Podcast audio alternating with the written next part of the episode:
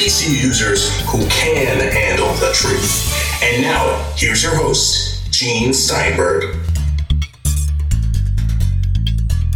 This week on the Tech Night Owl Live, we'll be hearing from Sean Aune of TechnoBuffalo.com.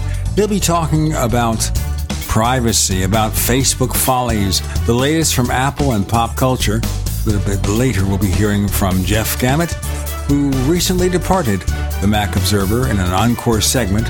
All this and more on the Tech Night Owl Live. We're happy to welcome back Sean Aune. He is the chief cook and bottle washer of technobuffalo.com. Is that correct, sir? Yes, that is. Well, I brought him back because we needed some expertise for the holiday season. Um, first, about privacy.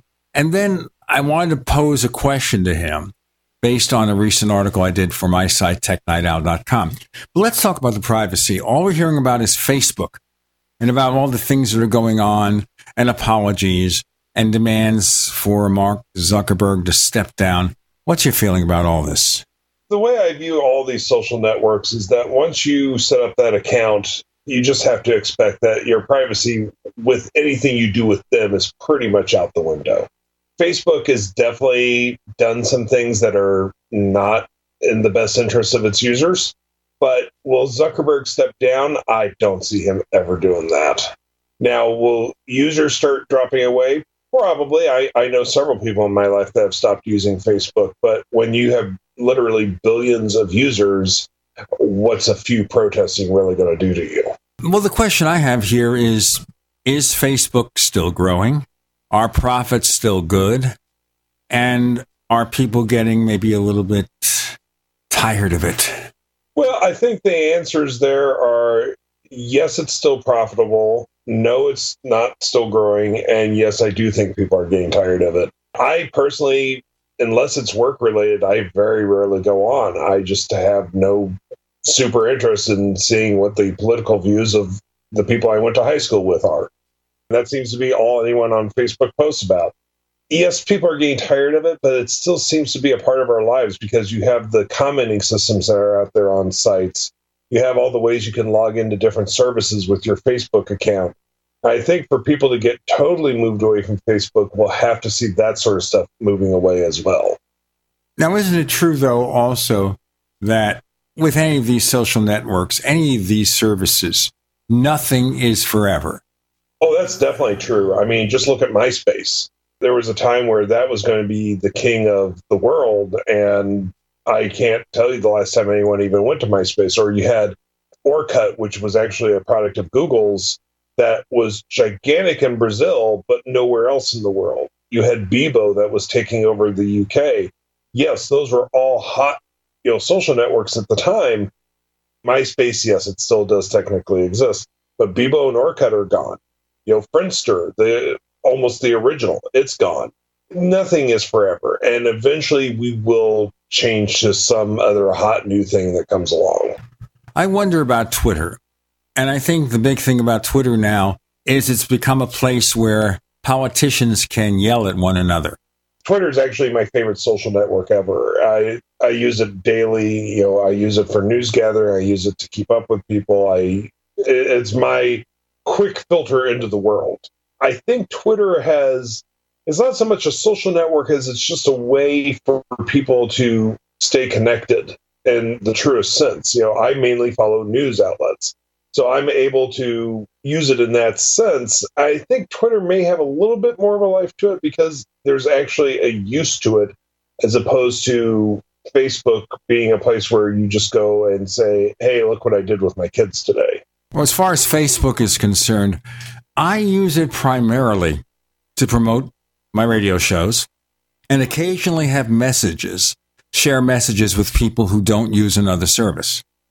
And that's about it. And part of that is a result of the fact that AOL Instant Messenger, which at one time was integrated with Apple's messages, is no longer around. That's my original instant messaging app because I came out of AOL. So Apple withdrew support in its messages for Facebook. What about you? Yeah, I, am the same way. You know, occasionally I'll reach out to somebody on there because that is the only way there is to reach out to them. You know, I can't believe that in 2018 we still have debates about, oh, well, are you on WhatsApp or are you on Facebook Messenger? You know, as far as I'm concerned, texting was invented to get rid of all instant messengers. Pretty much, unless it's work related, like you know, promoting one of our websites, or I need to reach out to somebody. That's the only way there is to reach out to them. I just don't go on. You see, part of it that bothers me here is that there ought to be interoperability. That's what I thought iChat was supposed to be. That we decide that we like a messaging app because we like the interface, the features. But you shouldn't have to go through all this nonsense and have to run several apps to communicate with different people. I mean, we have an SMS standard for smartphones. So why can't we have a standard for instant messaging that doesn't compromise security and doesn't put people in a position, well, if you use Apple, use this. Maybe you like WhatsApp instead. My son uses WhatsApp and then you use Facebook Messenger. That's absurd. I completely agree. We do have standards for text messaging, we have standards for media messaging, we have standards for the internet itself. But for some reason, we cannot agree on how we're going to just type silly messages to one another. And I just don't understand why that is still a thing. You're exactly right. There was one point where we could bring every service together and we'd have one interface, and that seems to have fallen apart again. So maybe someday we'll have this chance to not have so many different ways to communicate, and we maybe it'll just be a choice like you know, say with Android, you know, you pick up a Samsung phone and you have their interface, or you pick up an LG phone and they have their interface. But the underlying code is the same. You can move the apps between the different types of phones. That's what we need with messaging.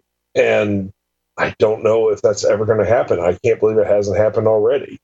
Well, part of the problem right now is that Apple and Facebook are at loggerheads over privacy concerns. Yes, exactly. And I do think that is part of it because it's a matter of how you're handling the data. And I don't think anyone is ever going to be 100% happy with the way company B handles it compared to the way company C handles it. And again, like you said, that brings us back to the basic question about Facebook and privacy. You know, I just don't understand why Facebook, you know, they, they keep getting in trouble and then they just find a, yet another way to make everyone feel uncomfortable. You know, it's like they don't learn a lesson from one part of the company to another. Well, this latest thing about hiring a company that did opposition research and it's involved with the liberal philanthropist George Soros, which the conservatives hate because they've made him into some kind of evil entity with the big horns and everything. But forgetting the politics of the situation here, what is that all about? Facebook should not be part of our political dialogue. It should just be a place where people get together our companies sell their products or announce things. But when it gets involved in the body politics, it becomes crazy. Yeah, I agree. It, it's I, I don't understand. You know, you have. I'm sure you watched the the Facebook hearings, and it was so clear to me that it was like people are talking about Facebook. We should talk about Facebook. I have absolutely no clue how this works. And to see Mark Zuckerberg up there trying to explain the basic principles of how something works was kind of amazing. So let's get into that in the next segment because I have a few ideas about Mark Zuckerberg's testimony and, of course, the absurd questions that were asked by these members of Congress. We have Sean Aune of TechnoBuffalo.com. I'm Gene Steinberg. That means you're in the Tech Night Owl Live.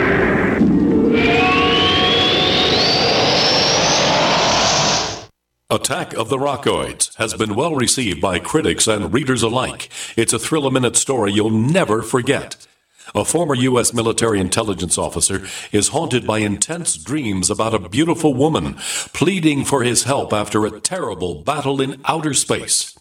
But the dreams turn out to be true and thrust him into a telepathic love affair with a woman whose faraway planet is intent on destroying the Earth.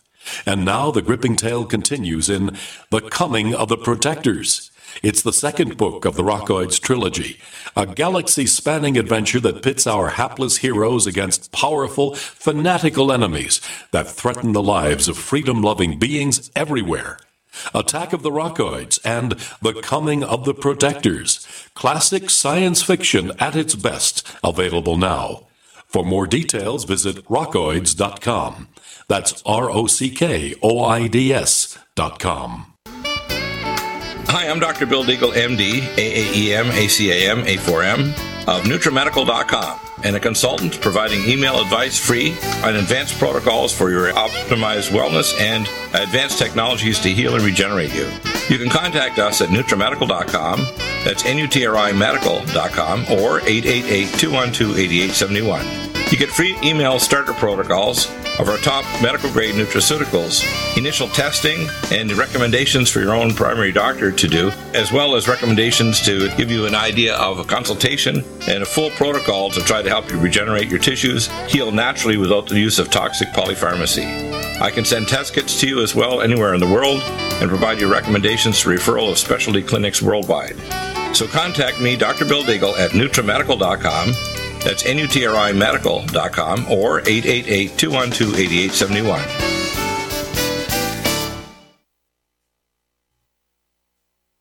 By now, you know that wireless technology like cell phones do in fact pose dangers to the health and privacy of everyone. Blockit Pocket's wide range of products are unmatched in providing the protection you deserve. No scare tactics, just common sense. BlockitPocket.com offers quality American made options to alleviate and eliminate these invisible dangers. Learn more at BlockitPocket.com or call 888 315 9618. BlockitPocket.com, enhancing health and privacy.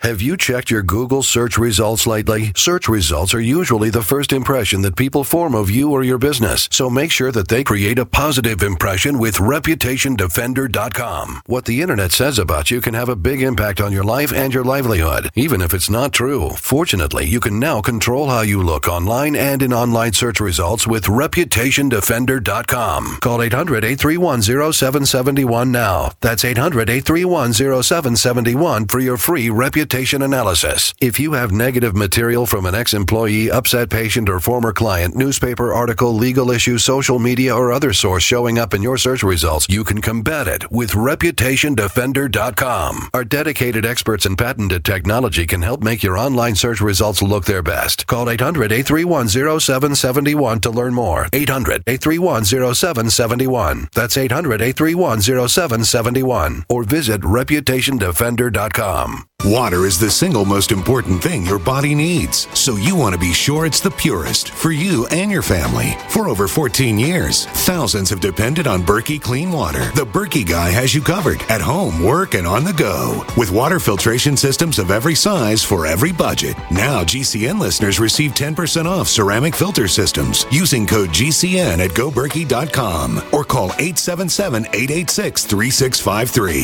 GoBerkey.com.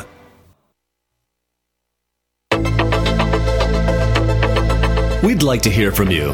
If you have a comment or question about the Tech Night Owl Live, please send it to news at technightowl.com. That's news at technightowl.com. If you'd like to discuss today's show with fellow night owls, visit our community forums at forum.technightowl.com. That's forum.technightowl.com. Sean, let's talk about those hearings. Now, one thing I noticed here, and that's Zuckerberg's fault. Almost every other question, he answered it this way I'll have my people get back to you, as if he didn't have the answer to the question or didn't want to be technical. On the other side, the members of Congress were clueless.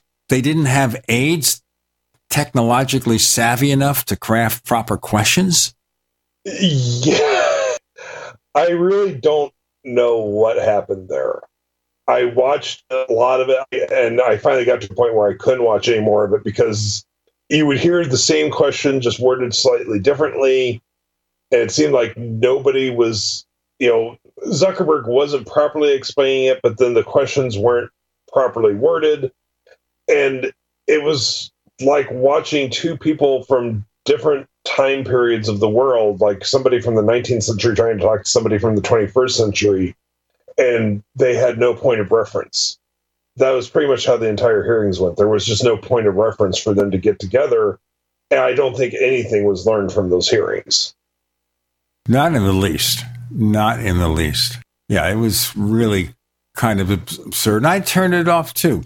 But as I said, I didn't think Zuckerberg did very well. No, he didn't. And, you know, Saturday Night Live has had great fun uh, of how he is not a normal human boy, essentially. Uh, you know, they recently did a skit where he held his arms up in the mid- midair, and he said that was because when he rehearsed this speech, there was a table in front of him. So that was all the only way he knew how to do this. And it's kind of true. It's, he's like not a real boy. He doesn't have normal human emotions. That was pretty clear during those Senate hearings because he did not know how to speak to anyone that is not on the same intelligence level as him in these particular topics. Mars, Venus, intelligence levels. And now, of course, we have more stories about Facebook getting into the thick of it. And I think someone ought to sit them down and say, stay out of this nonsense, craft a proper privacy policy that people can read and understand when they join the service, and stop this nonsense. And it seems to me as if they're being dragged kicking and screaming into the next crisis. Yeah, you're 100% correct. You know, they move from one crisis to the next because, like I said, that they get out of one jam and it's like this other department of the company paid no attention to that and they're doing the exact same thing, but just in a slightly different way. And it's like this constant hmm. chasing of, no, we already told you you couldn't do that. Oh, well, we changed it. Well, no, it's still the same thing at its core. The right hand and the left hand are having problems. That's corporate organization. Yes, now, exactly. we don't have this with Apple. Apple generally speaks with one voice. When you hear or read a story saying sources close to Apple, you know executives are doing a background briefing. They control the message. Microsoft is fairly good at that too, aren't they? Yes, they are. And these are companies, though, that, you know, they definitely come out of a different generation. You know, I, I don't want to get into a whole, you know, millennials thing, eh, but it, it, there's definitely a different corporate sense to these companies. These were companies founded in the 1970s. It was a very different corporate environment. And while they've grown up and they've changed over the years, they still have some of those core values from that time period. There definitely was a time where you want to make sure that a company spoke with one voice. Those two companies in particular seem to still be able to carry that through. Compared to that, how does Google rate? Pretty much the same. I mean, we do hear a few things, some rogue elements there, but not that many. In general, yes, they do speak with one voice. However, I've never seen a company that is more willing to start a new product and then kill it, it without much ceremony. And it, at those times, it does feel like there's something that there's something messy in the background that we don't quite understand for instance, you know, there was a recent issue with Google Plus where there was a security concern over a few thousand accounts. Oh, well, we'll just shut the whole thing down. There was the modular phone they announced that, oh, we're not going to do that now. It's Google Wave. Oh, we're going to kill that now. And so, yes, uh, generally when they're speaking to the press, there's one voice, but you don't kill that many products so unceremoniously without there being some sort of messy background noise going on. Does that mean that one day they may want to kill Android because they're not really making a lot of money off it? It's basically the searching and the ads. With any Google product, I try not to get too attached to it because you never really know what they're thinking or what they're going to do. I think in the case of Android, because it's been kept open for the most part, that it could live on even without Google at this juncture so at this point, it, it kind of feels good because you know yes, they've got all these phone companies installing Android, and now they're running into some legal issues where they don't necessarily have to be able to bake in their products into it. You know, for instance, you know, it used to be that if you wanted to run Android, you had to have, you know, Google search on there and all the other apps. And now the European courts have come through and said, no, you can't do that. And so now maybe Android won't be quite as attractive to them, but I still don't see them killing it anytime soon because so many phone companies are still just going to slap their apps into it. Or spin it off as a separate division, maybe. I don't know. That, that's always a possibility. And keep things more closely attuned to Google.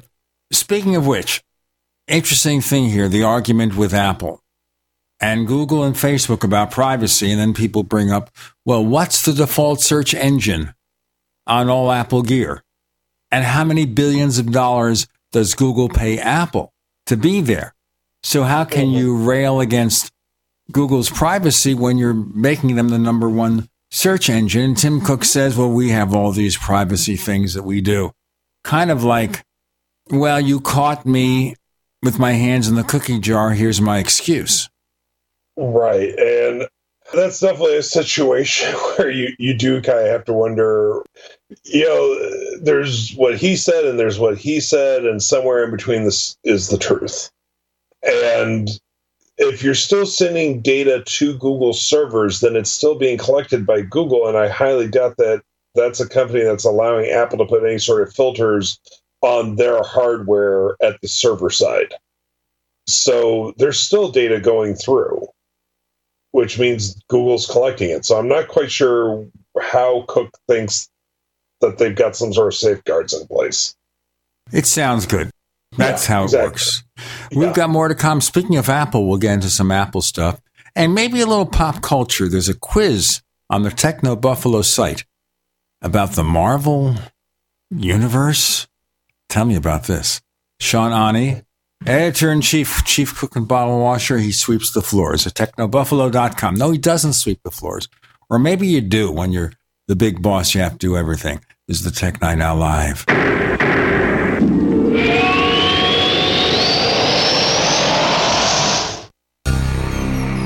Thank you for listening to GCN.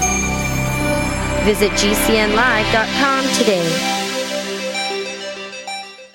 Silver has always been nature's very own antibiotic, and only one system allows you to produce an endless supply of nano-sized silver solutions right from the convenience of your home. Silver Lungs. With the addition of our unique lung delivery system, respiratory infections are targeted directly, where traditional oral administration simply cannot reach. This pioneering method also preserves the original particle sizes and delivers your silver solution directly into the bloodstream. See the Silver Lungs generator and lung delivery system at silverlungs.com. That's silverlungs.com.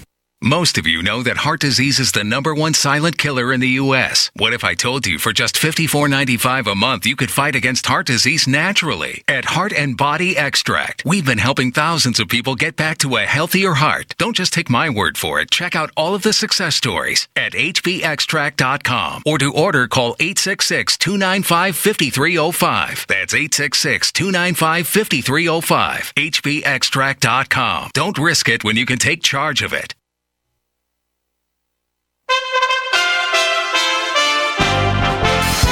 For USA Radio News, I'm Wendy King. A new government report on climate change has been released, and the findings go against President Trump's stance. The White House report was quickly issued on Black Friday, with critics saying the administration had made attempts to bury the report in the public eye and continued denying climate science. The report frequently contradicts the president, who has often questioned how much climate change is caused by humans, and said recently, after seeing the California wildfires, that he hasn't changed his mind on climate change. No, I have a strong opinion. I want great climate. We're going to have that. But the report from outside scientists and officials with 13 federal agencies warns wildfires and hurricanes are getting worse. It also details how global warming is hurting each U.S. region independently. You're listening to USA Radio News. Now you can fly anywhere in the world and pay discount prices on your airline tickets. Book a flight today to London, Paris, Madrid, or anywhere else you want to go and pay a lot less guaranteed. Call the International Travel Department right now at Low Cost Airlines. 800 215 5141. 800 215 5141. That's 800 215 5141. With a recession ending, if you've been putting off building your business, now is the time to act. General Steel will meet or beat any price on a pre engineered steel building of the same size and specifications. Act now before steel prices go up. So call us today for free information. Call 800 965 1290. 800 965 1290. 800 965 1290.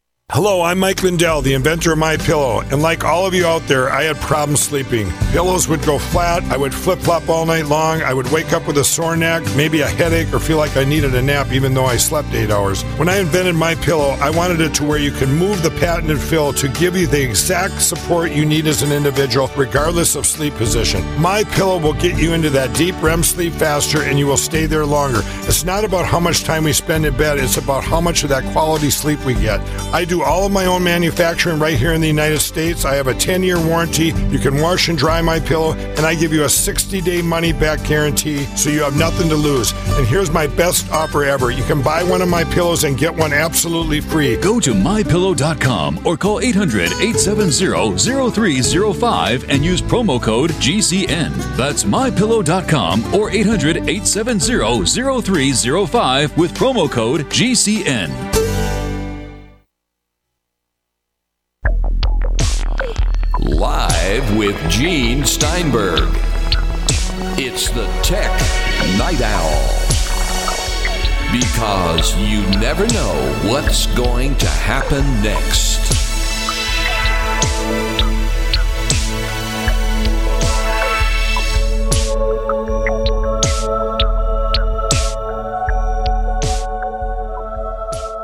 So let's do a little bit of Apple here, more of Apple. I see you got a review on the site where your reviewer just loved the iPhone XR. I yes. didn't want to put it down. You know, the XR was a, a, technically the 10R, but we all call it the XR. Uh, the R is an interesting phone in that it essentially is last year's phone, just with a more affordable chassis. And I think that's one thing Apple's going to have to realize is that yes, it's great that you can make these beautiful phones like the 10s Plus or you know the 10 last year, but still at the end of the day, you're going to have people that just simply cannot afford a thousand dollars for a phone. And if you want to be the big boy in the market, then by golly, you've got to make a phone that your average person can walk into a store and afford.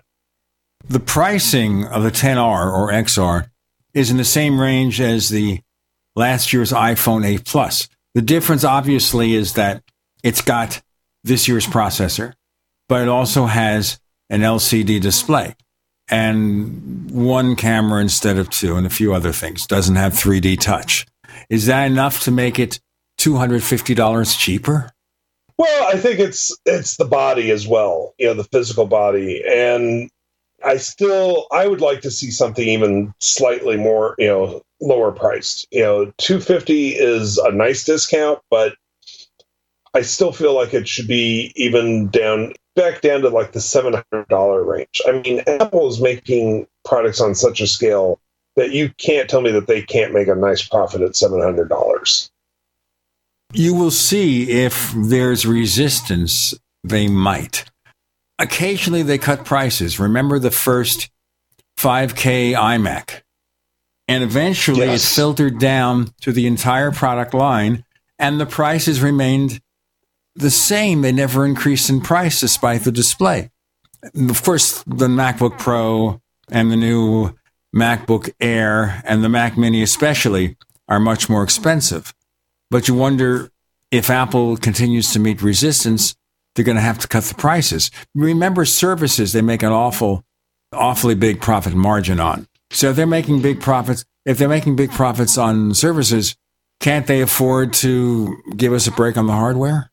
You would think so, and I, I think I, I'm glad you mentioned the Mac Mini because that was one of the biggest surprises to everybody this year. The the price jump in the Mac Mini was just insane. You know, you're buying a computer that has no monitor, no keyboard, no mouse. You know, it's just a computer. Seven ninety nine is an awfully hard pill to swallow for that. You go to the customize box at Apple's site. It's over four thousand dollars with sixty four gigabytes of memory. I think. I think that's the maximum. You can also get a two terabyte solid state drive, which Apple offers at twice the price of anybody else. You add everything there, better graphics, the six core processor. It's over four thousand dollars. That's one of my favorite things to do whenever Apple announces a new product is I go to their their buy site and I just start customizing it with absolute maximum everything just so I can have a good laugh. But because you have to wonder who who would buy a Mac Mini and do that much to it. Well, you get at the end of the day an iMac without a display, I guess. Pretty much, yeah. Like the headless iMac. We used to have a thing over at Macworld, and I wrote for Macworld for a number of years. And Dan Frakes, one of their former editors, had this mythical Mac mini tower concept, which I always thought of as a headless iMac. And I guess we kind of sort of have that now with the Mac Mini. You can, after a fashion, I understand, replace the memory, but you've got to pull out all the subsystems and you've got to use all those weird screws that Apple designs to make it difficult for you. But you can do that. You can actually replace parts, not the solid state drives, just the memory, I think. The solid state drive is soldered to the logic board. But that's an interesting game. But then look at the iPhone 10s Max, which gets to be close to $1,500 by the time you max it out. Or you get the new iPad Pro, 12.9 inches, a terabyte storage. Yeah. Yeah, it gets a little expensive. And I realize Apple is facing the situation where these are products that have been around for a while demand is less because most sales, I guess, are to replacements. The markets are saturated. And how do you make more money? You sell them for higher prices, or you offer higher price versions at least. But that has to stop eventually. People are going to be resistant to that. I mean, now we don't have proof of this. We have the stories about the supply chain cutting back on iPhones. Of course, that happens every year. November and December. Oh my God, they're unsuccessful and we're mm-hmm. cutting back. And then you hear the iPhone 10 broke records. So you don't know what's really going on. Right, exactly. Yeah, I the cycle of you know Foxconn cutting back on employees and you know rumors of, of cut orders from the supply chain. Just as Apple rumors are part of the news cycle, this is a part of the news cycle every single year and I just, I personally don't put any credence in that because every year we go through this, and every year, like you said, we hear about record breaking iPhone sales. We didn't hear about any records being broken this year, but they still have sold a ton of iPhones, and they're going to continue to do so. More than likely, you know, and this is pure theory on my part, let me stress that to no end. I wouldn't put it past Apple to go in, place huge orders to try to lock up the supply chain so that they can make sure that they have enough time on the factory floor. And then they adjust down to what they actually need. It's also holiday demand, which you can only mm-hmm. predict in passing, and their guidance for this quarter has a wide range. I kind of still feel that 99% of the people who would consider any iPhone 10 will be satisfied with the 10R. Unless you put the OLED display next to their liquid retina display, you're not going to see all that much of a difference. Most people are not going to see that much of a difference, not because they're not discerning. It's because they both have great colors and everything else. And the improvement has to require that. Most people don't need the double cameras. And having multiple colors on the 10R, I think that's a sweet spot. And I think, as I said, 99% of the people who consider it would do just as well with that. Yeah, I totally agree. It's always a matter of you want the newest, nicest, but if you're looking for just a, a phone that will get you through, do everything you need, and maybe it doesn't have every bell and whistle, the 10R is a perfectly good phone. It should not be overlooked. And I hope that a lot of people are looking at it. And one one deal clincher. It has better battery life than any other iPhone. Yeah, and, and, battery life is always such a big deal. I I do not feel that I should be forced to carry around external battery packs with me. When I went to uh, San Diego Comic Con this summer, about three quarters of the way through the day, I was plugging into a power pack, you know, that I was carrying with me. I was like, "This is ridiculous." You know, no, that was not the at that time. It was not the ten. I was actually still on the seven plus, but still, I, I three quarters of the way through the day, and I'm plugging into a power pack, and that's just not acceptable to me. Now consider the plight of those of us who have done ride sharing gigs, side gigs like Uber and Lyft. When you run these apps for Uber and Lyft, they're constantly checking your navigation, your GPS system, especially when you have a rider. Constantly because you have to take the person to the proper destination. You have to know where to pick them up.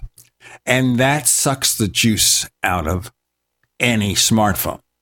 So, of course, what I do is rather than keep the packs, I just keep a charging cable in my car and plug it in when it reaches that level. More to come with Sean Aune of technobuffalo.com, and they get into pop culture too on the Tech Night Owl Live.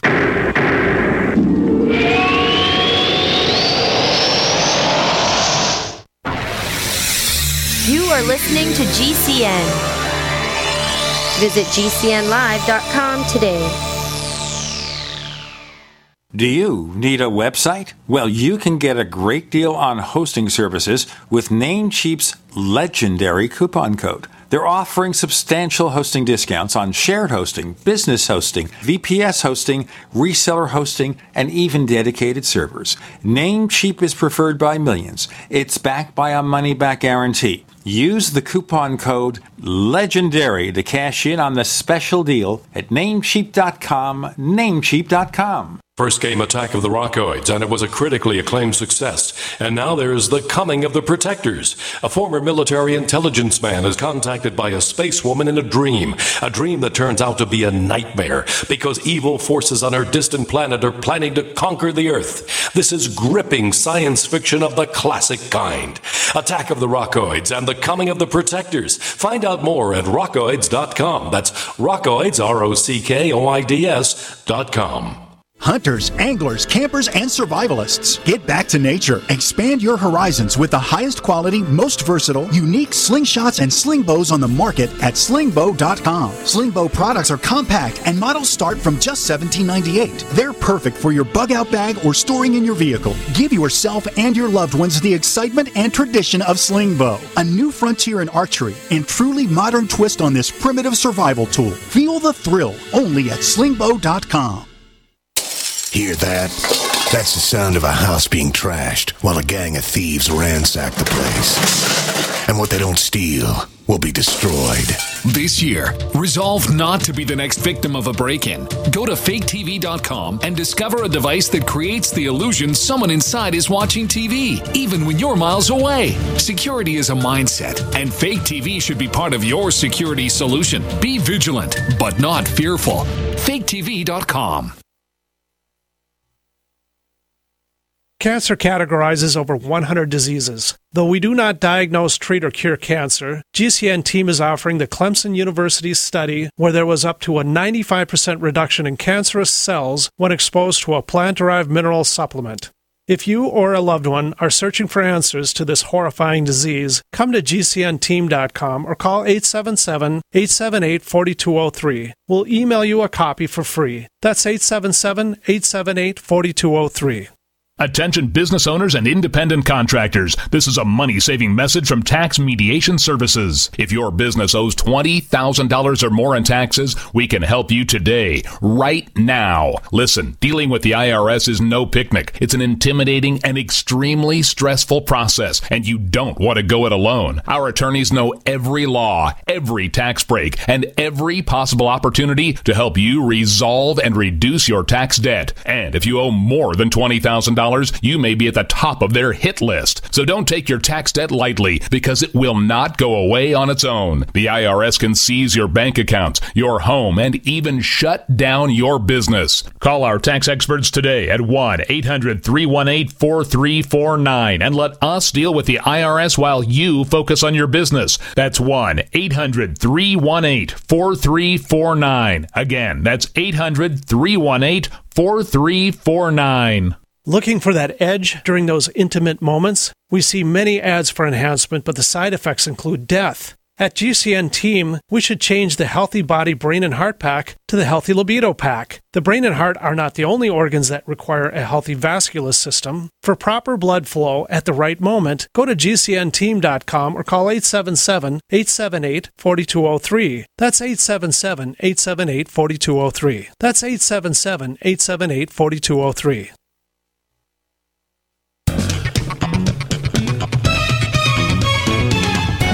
Know what's going to happen next? Well, here's the Tech Night Owl. Live with Gene Steinberg.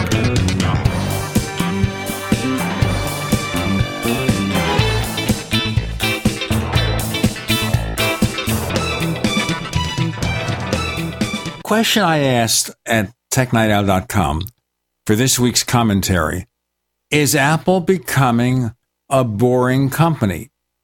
Because I was watching, as you were, the presentation of the new Mac Mini and the iPad Pros and everything. And I thought, my eyes have glazed over. I look at this vast list of features, powerful features that mean nothing to anybody unless you're really technologically inclined. The new features, for the most part, don't mean a whole lot. If you're a professional artist and you want to get Photoshop for the iPad Pro and you want to use the pencil, I guess there are things there that are compelling. For most people, it's okay, that's good. What's next?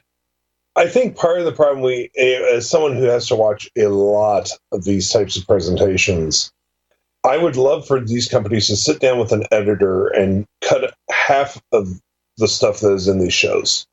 I do not need yet another video of an Apple product spinning in midair while somebody tells me in dulcet tones about how it was made. I, I don't need that. I need facts, and I then have things to do with my life for the rest of the day. And I think that's part of it. But at the same time, yes, I do tend to agree with you that Apple, for everything it does, has also become extremely predictable. We know every fall we're going to get a new iPhone. The iPad's a little bit more questionable about when we're going to get it, but we know it's coming.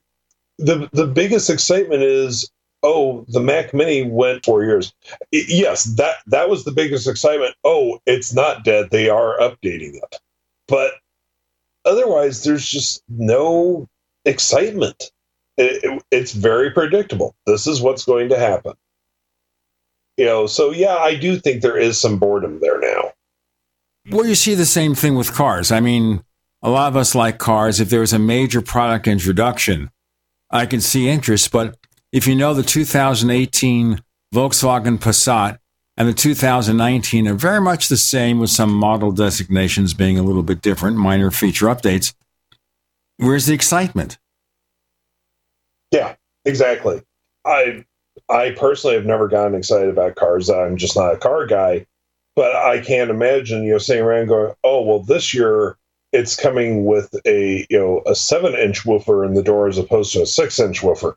You know, and that's kind of where we are with phones now. It's we know every year they're going to get better, but is it really going to be that much to get excited about? I don't I think the entire phone market is suffering from this because we're still using essentially the same phone design. Yes, you know, we've gotten rid of bezels and all that sort of stuff, but it's still the same basic design since the original iPhone. It's just minor changes. Of course, I should mention with Volkswagen, the 2019 Jetta has in the high end models a Beats audio system. You want bass, you'll get it. I did not know that, but yes, you're right. That, that when I hear the name Beats, I typically think bass. So yeah, that sounds correct to me. I do have a set of the new Beats Studio 3 wireless headphones here. So it's not as bassy as I expected it to be. I think maybe they've done changes to make the sound more neutral. We'll talk about it when I'm ready to publish my review, but I do have one of those here. I do notice here, so with Apple, is that the way it's going to be from now on? This is a an old company, a middle-aged company with middle-aged executives, and each year it's the same old, same old, same old predictable stuff. Is there going to be a time where just people don't care anymore? Oh, I think that's definitely. I, I think it's already starting. You know, we don't see quite the same excitement as we used to for every new iPhone announcement because you know, okay, it's going to have a better processor. They've improved the camera. It's probably going to have a better screen. You know, what is there to be earth shattering? You know, even Face ID wasn't that earth shattering. You know, the basically whenever Apple announces a new feature like that, the first thought that runs through anyone's mind is, okay, how can I defeat it? They've made a claim, you know, and I've got to figure out a way to defeat it. That's about the most exciting thing that happens at this juncture. Remember also that Face ID, facial recognition, has been around. Now, maybe Apple has a much better way of doing it. It is not unique, just like when they introduced Touch ID with the iPhone 5S. They bought a company mm-hmm. that had already been building yep. fingerprint sensors for the PC market. Yeah, no, I, I agree with you. Yeah, I, I don't. I, I think the big innovations in the market right now are going on in the smaller companies, and that's why you do see companies like Apple coming in and buying these smaller companies. I think that finally a technology company gets to such a gigantic size that nobody wants to even if they come up with anything earth shattering, it goes through so many layers that by the time it gets to the person that can finally say, Yes, we're going to do this, someone else has already come up with it and beaten them to market. And, but Apple, in large part, hasn't always beaten other companies to market. No. They offer a version that supposedly yes. works better. Yeah, th- that's why I'm saying. I, I think that something, ha- you know, some, something comes up at Apple and it takes so long to get through all the layers of the Apple Corporation that they are beaten to market.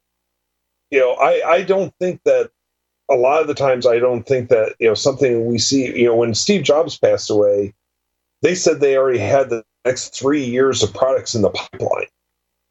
You know, which I believe took us through like t- 2015 or so. So that meant they already knew what was going to be on the iPhone three years out. So that's a lot of time for somebody to get a product similar out before them and then that just makes it look like that they didn't do anything because it takes them so long to get something out into the actual marketplace. Well, they have very complicated engineering too. And sometimes yes. there are considerations there, but you want to dole out features. So you always have something for next year. I mean, if you put everything in there at once, what are you going to have for 2019?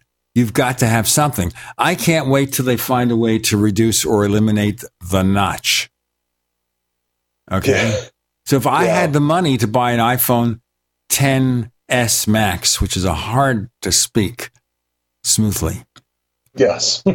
even if I had the money, I get a 10R because I figure it's cheaper, keep it a couple of years, by which time we'll possibly see the iPhone 10 series or the 11 series or whatever they do without the notch. I still can't get past that notch. I know that Android makers are putting notches in there, and I understand the electronic considerations. But there you go. Is Apple becoming a boring company? I don't know, but when your eyes glaze over, and I've been following Apple since the 1980s, and I still own their gear and I still like their gear. But I'm as excited now about it as I'm excited by next year's car. I like cars, but I'm not nuts about them. We'll have to see what happens. I want to ask you for a few minutes because you did go to Comic Con San Diego and you do a, a heavy emphasis on pop culture. I see you've got a quiz there about the Marvel Comics universe. Mm-hmm. And we can talk about Stan Lee a bit. But has it become a little complicated? I mean, the last Avengers movie, it got to this blur of everybody killing everybody else. And did they really die? And did Iron Man die? And what happened? We have to wait till the next movie. And at that point, it became overwhelming. What did you think? I actually have a, a, very deep history with pop culture. I owned a comic book store for 15 and a half years, and I wrote for pop culture magazines. And I, I, we actually have a second website called thenerdy.com, which is all about pop culture. And even as someone who, who's well versed in all this, I'm sitting around and I'm watching Avengers Infinity War, and I'm thinking, how is the average person off the street keeping up with all of this? Because you're right it gets very complicated. You know and you know that in the next movie some of this is going to be undone. Well why does it qualify to be undone? And at that point does it take away some of the emotional punch of seeing your favorite characters die because in your mind you're just assuming oh they'll be back in a year when the next movie comes out in contrast with dc comics they've killed off Superman a couple of times. I want to get into that too, the comparisons between the Marvel universe and the DC universe in terms of complexities and things. Sean Aune of TechnoBuffalo.com is joining us. I'm Gene Steinberg. You're in the Tech Night Owl Live.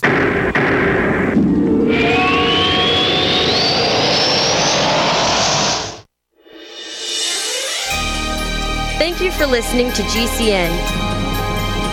Be sure to visit GCNlive.com today. Attack of the Rockoids has been well received by critics and readers alike. It's a thrill a minute story you'll never forget.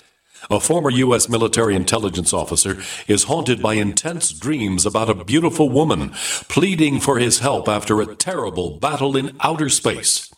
But the dreams turn out to be true and thrust him into a telepathic love affair with a woman whose faraway planet is intent on destroying the Earth. And now the gripping tale continues in The Coming of the Protectors.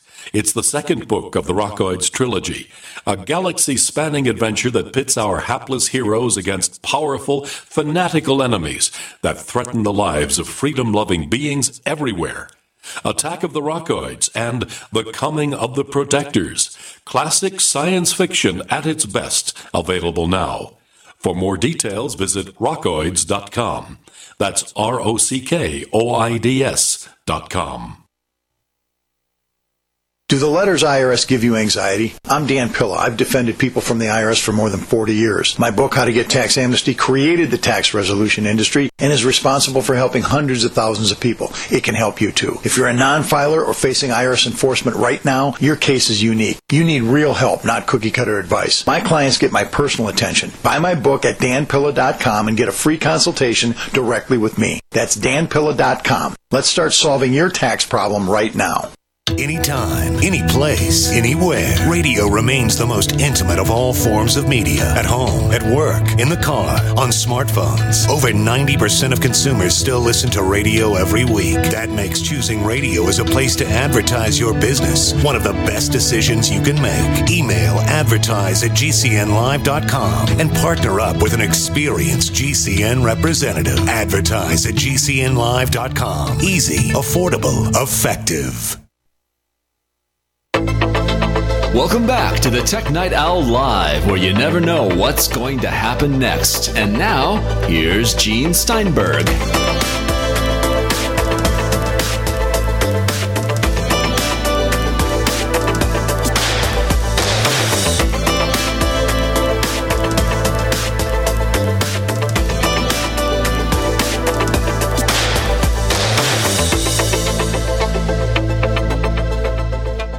I'm happy to do pop culture.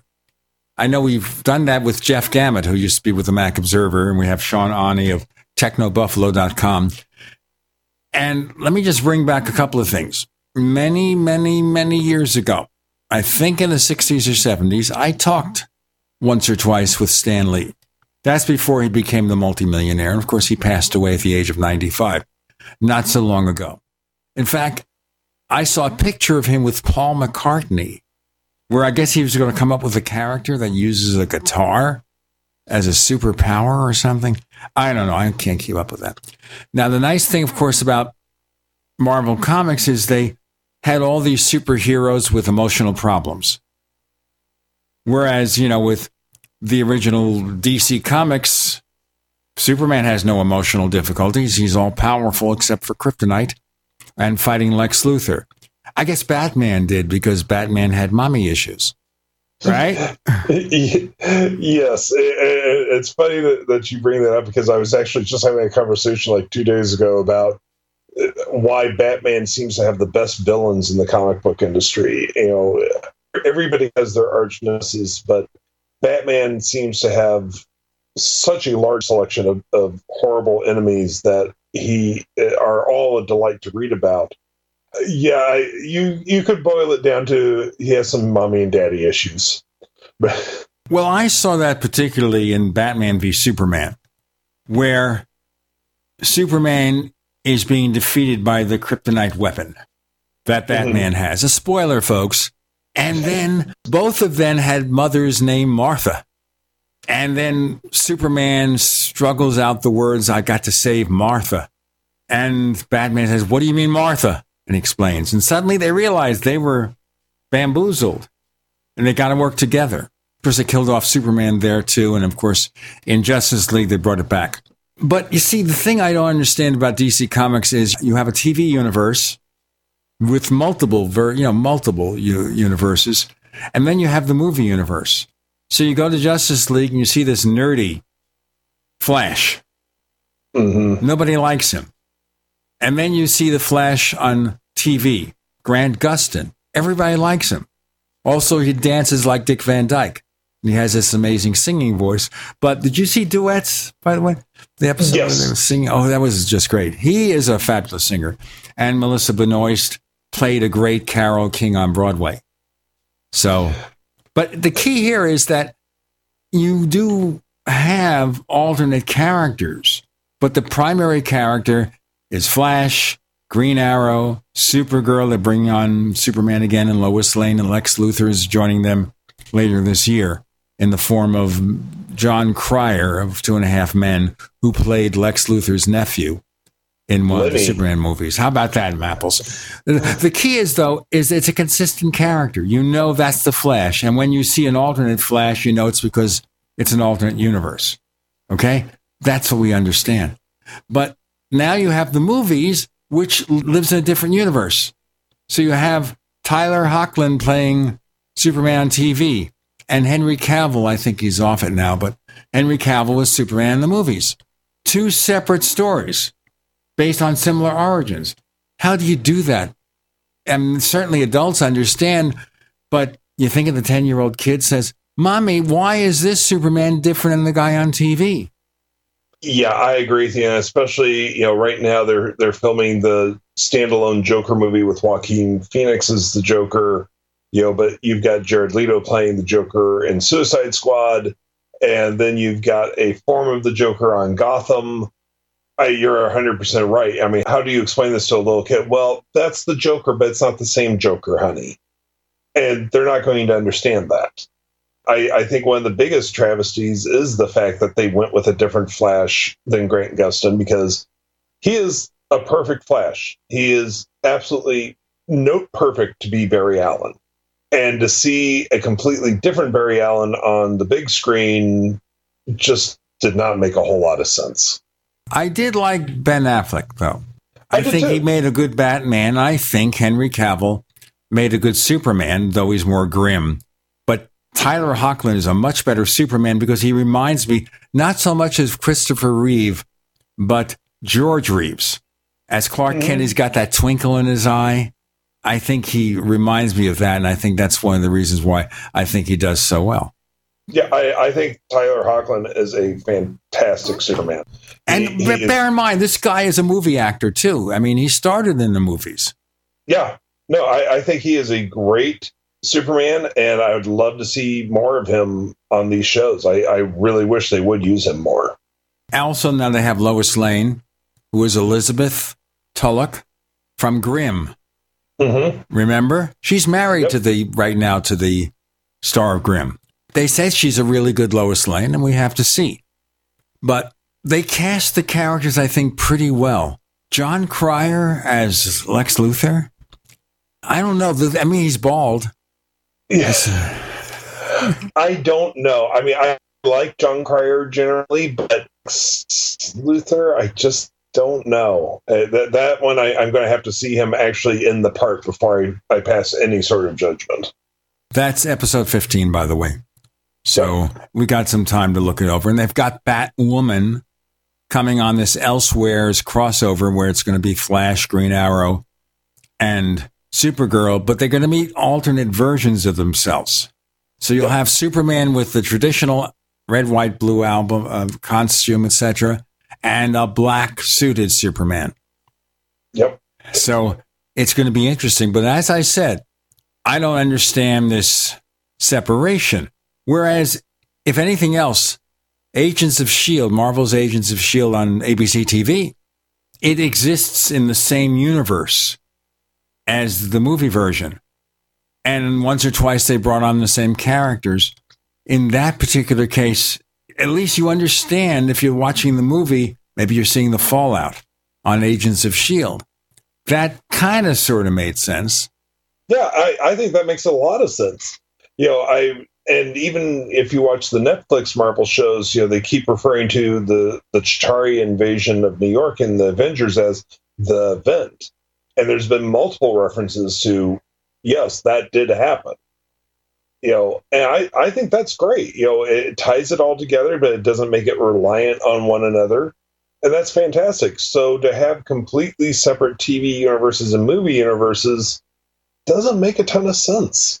By the way, folks, in case you're wondering, Netflix canceled Luke Cage and Iron Fist. Yep. I've heard a couple of things. There were creative issues with Luke Cage, some differences, and Iron Fist didn't do as well, but both supposedly the audiences weren't hitting the levels they expected, I guess.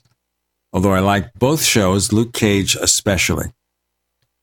Mike Colter Same. playing a great Luke Cage. He played this villainous drug dealer on Good Wife, if you remember. Really, really I, good. I've never watched Good Wife. Yeah. So I think that's a really g- good show. And Charlie Cox plays an excellent Matt Murdock on Daredevil. Certainly better than Ben Affleck did in the movies. Yes, no argument there. So certainly he shows the conflicts and the emotion is a lot about that.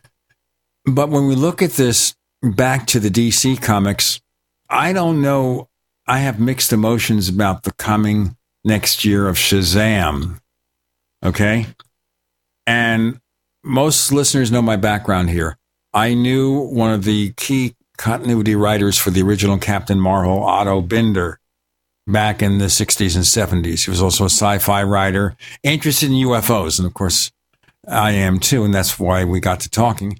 He wrote the continuity for a lot of the Captain Marvel comic books, which then became Shazam because of all sorts of legal conflicts. And also, he created Supergirl and the Legion of Superheroes. But to get back to Shazam, I want to talk about that in the next segment with Sean Aune of TechnoBuffalo.com on the Tech Night Owl Live.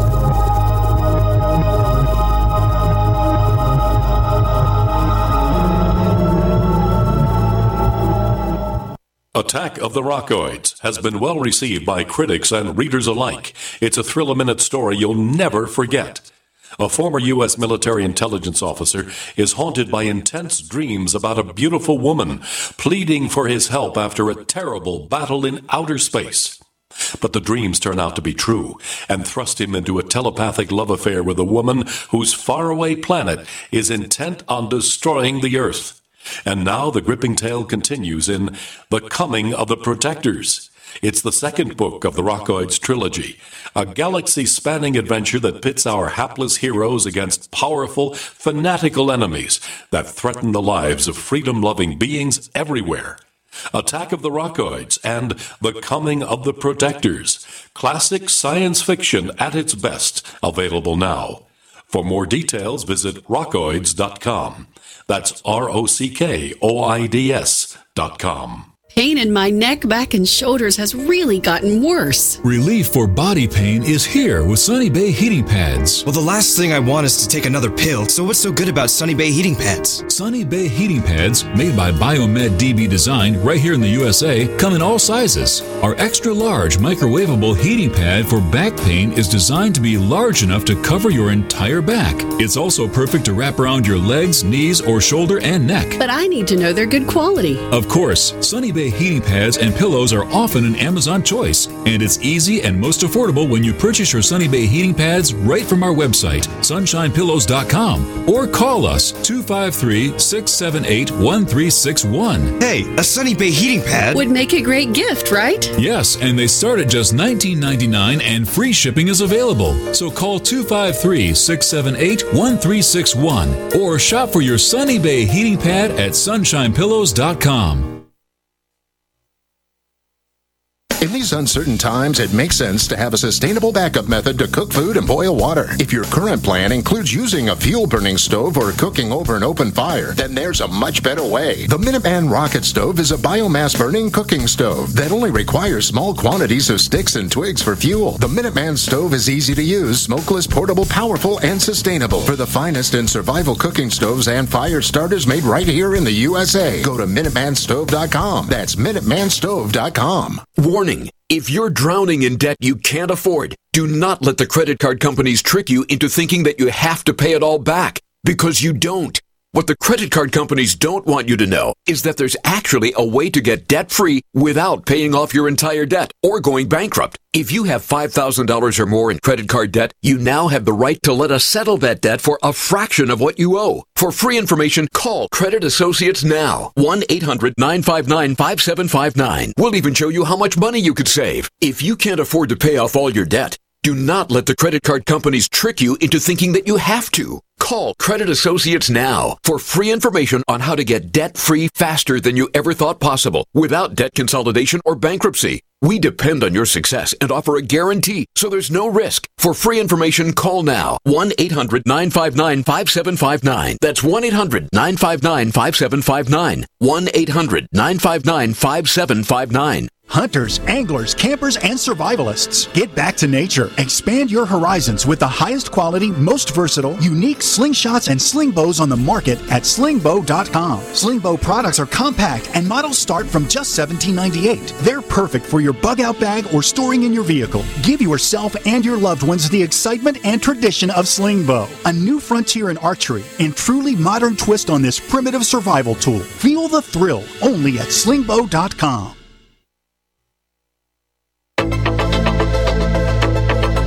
We'd like to hear from you. If you have any thoughts or comments about the Tech Night Owl Live, please get in touch at news at technightowl.com. That's news at technightowl.com. Looking for past episodes? We've got hundreds at technightowl.com slash radio. That's technightowl.com slash radio. Or subscribe on iTunes. Shazam. Okay. Now, originally, I remember there was a movie serial from 1941, way before I was born, called Captain Marvel. And the actor, Tom Tyler, looked like the comic book character. And you had somebody who was not a teenager so much, but maybe a young man, Billy Batson, saying Shazam becoming Captain Marvel and being a totally different personality. But the way Shazam is playing is that 14 year old Billy Batson acquires the powers of Shazam, gets the superhero body, but he's still the 14 year old kid inside. It's like Big with Tom Hanks. They've been doing that with Shazam for a while now, and I'm not sure how I feel about it either because you're right. I mean, it, it's big, but with superpowers. I'm not quite sure when the change in the the origin happened and the way the powers work. but I know it's been around for at least the last 10, 15 years. That's the way they've been doing it for sure. I don't get it. I, I don't understand it. And it, it just seems like I, I prefer the old version where he was something else. But the thing you'll see here is as he gets older, he becomes more sophisticated and he grows into the character, supposedly. Assuming how long this ever goes on, I have no right. idea how long Zachary Levi will play Shazam. Although he looks the part, he did show us a picture with the real muscles. He has real muscles. I mean, slightly enhanced by the costume, but he has real muscles. He really did bulk up and everything. And he's a comic actor. So it's kind of sort of works like it worked with Tom Hanks. They also pay homage to the Tom Hanks scene in the toy store with the large piano. I understand there is a scene similar to that in Shazam. I, I not heard that yet, but I, I, feel, I feel like they kind of have to at least acknowledge it.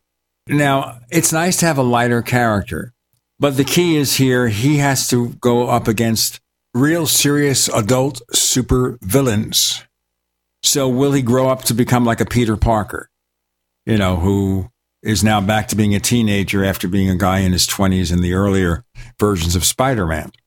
Will he become like a Peter Parker? Because both are orphans and grow up on the screen. As we see more and more of these, he'll grow up and become a more sophisticated superhero. And maybe that's the expectation, but I don't know how it works in the comic books.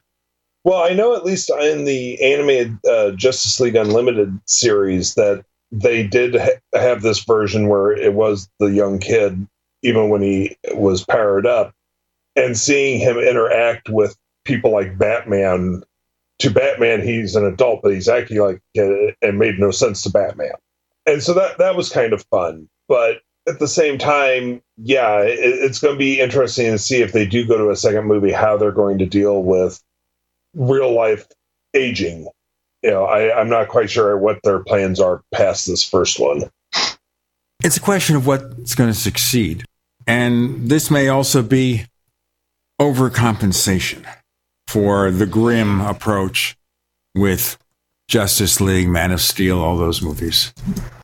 Of course, obviously, the three Batman movies from Christopher Nolan, which came from the Dark Knight comic book, graphical comic books.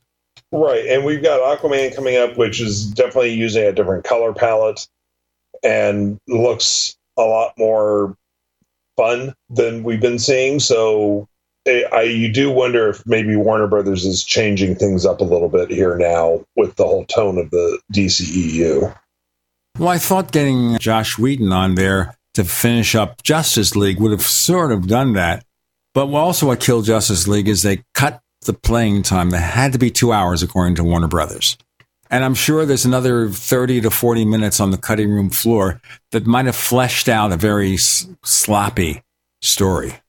That's what we've heard. You know, uh, nobody seems to have a master list of what was cut or what was changed when Whedon came on after Snyder. But it definitely, there, there were some things that felt like they were missing from that film.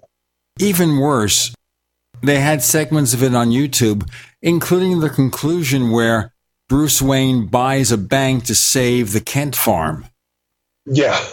And I like that. And I thought that was an approach there where you see Bruce Wayne and Clark Kent becoming pals. You know, Bruce Wayne says, I can afford this. I'll buy the bank so you don't lose your home.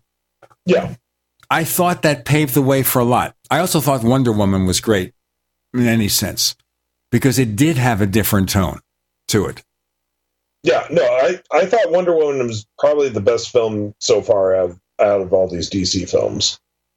And maybe that's one reason why they tried to do a last minute change with Justice League and it was too late.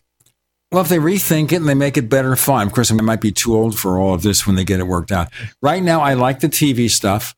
I think Arrow's getting a little bit old. They've got him in jail.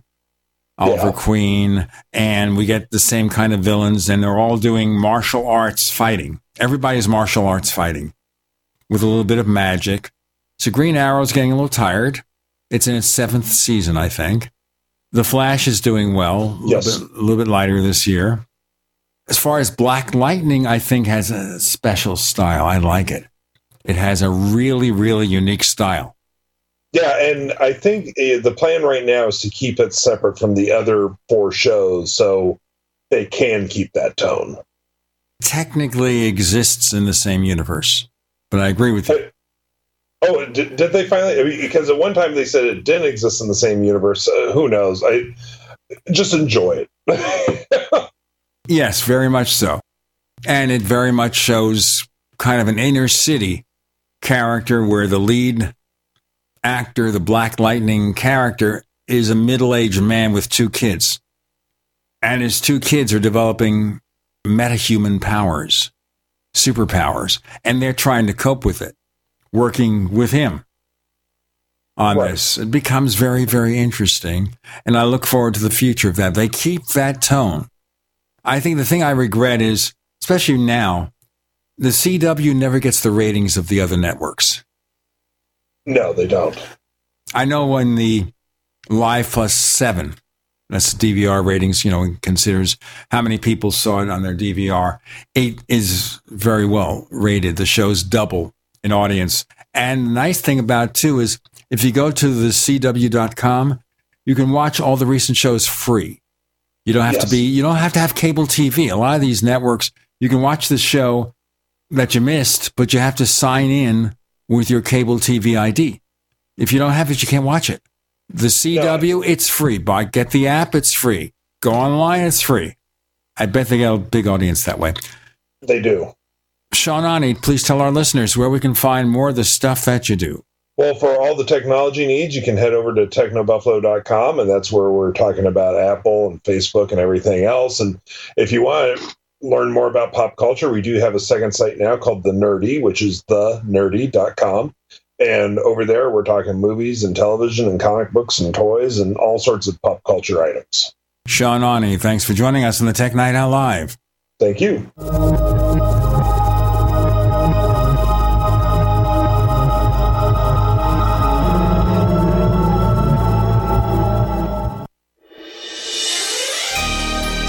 Thank you for listening to GCN. Be sure to visit GCNlive.com today. Hi, I'm Dan Pilla. I started fighting the IRS over 40 years ago when they tried to seize my mother's house. I sued the IRS and won. I beat the IRS then, and I've been beating them ever since. I wrote the book on tax debt settlement, and I've helped thousands of people deal with tax problems they thought might never be solved. I can help you too. If you owe taxes you can't pay, don't wait another day. There's no such thing as a hopeless tax case. Call 800 34 no tax or go to my website, danpilla.com. That's danpilla.com, danpilla.com. Most of you know that heart disease is the number one silent killer in the U.S. What if I told you for just $54.95 a month you could fight against heart disease naturally? At Heart and Body Extract, we've been helping thousands of people get back to a healthier heart. Don't just take my word for it. Check out all of the success stories at hbextract.com or to order call 866-295-5305. That's 866-295-5305. hbextract.com. Don't risk it when you can take charge of it.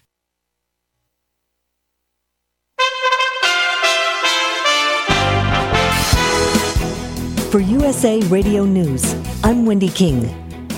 A major scientific report has been released by 13 federal agencies on climate change. The report paints an almost doomsday scenario predicting more catastrophic storms, droughts, and wildfires if immediate steps are not taken to slow or stop global warming. The Trump administration decided to quietly release the report on the world's weather and its effects on things like hurricanes and wildfires, both which have cost this country in particular lives and money. The report says these kind of disasters will get worse. Reporter Eric Roston of Bloomberg News. It was written by 300 or so scientists, about half of them employees of the federal government, another half from universities and, and uh, other research institutions. You're listening to USA Radio News.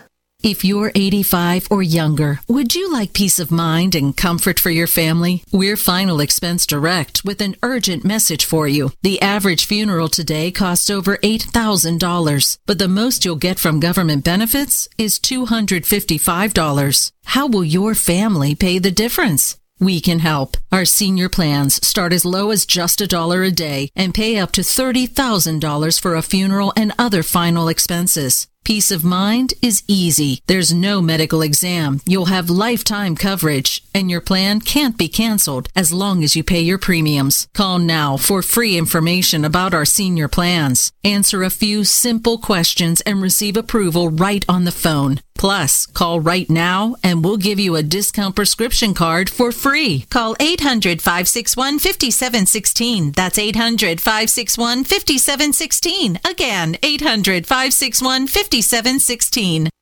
Hello, I'm Mike Lindell, the inventor of My Pillow, and like all of you out there, I had problems sleeping. Pillows would go flat, I would flip-flop all night long, I would wake up with a sore neck, maybe a headache, or feel like I needed a nap even though I slept 8 hours. When I invented My Pillow, I wanted it to where you can move the patented fill to give you the exact support you need as an individual regardless of sleep position. My Pillow will get you into that deep REM sleep faster and you will stay there longer. It's not about how much time we spend in bed, it's about how much of that quality sleep we get.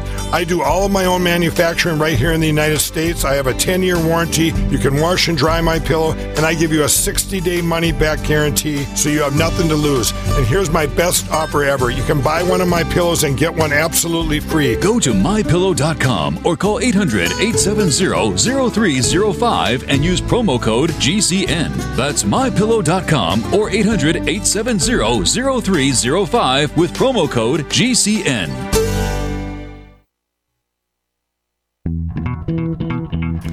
What are you listening to? The Tech Night Owl Live with Gene Steinberg. What's going to happen next? You never know.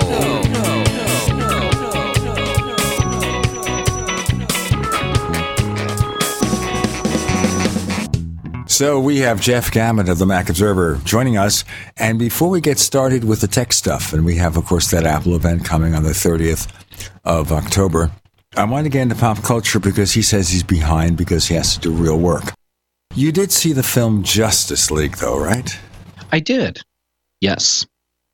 What did you think? It, it was okay. It, it was certainly better than Batman versus Superman and uh, and I really like Wonder Woman. So uh, it was great to see a Wonder Woman movie where they had other characters with her. Well, certainly we understand that Joss Whedon took over the project after Zack Snyder supposedly left because he was mourning his deceased daughter, although some say he was just fired. But apparently, they had to have that film come in at two hours. They couldn't let it go for Yeah. two and a half hours like the other movies. And supposedly they truncated the plot so really good scenes left You know, and it remain on the cutting room floor. It, it felt like stuff was missing from that movie. Yeah, it felt like you go into the bathroom for 10 minutes to shave and you come back and you didn't see that part of the movie. Yeah, and that's that's why I would love to see a director's cut of Justice League. There are rumors of a Zack Snyder Justice League cut because supposedly the Ray Fisher who did Cyborg says they filmed lots of stuff that wasn't shown.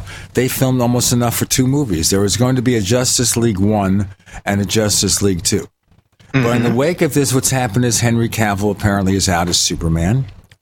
Yep, I've heard that. And Ben Affleck, or Affleck, is out as Batman.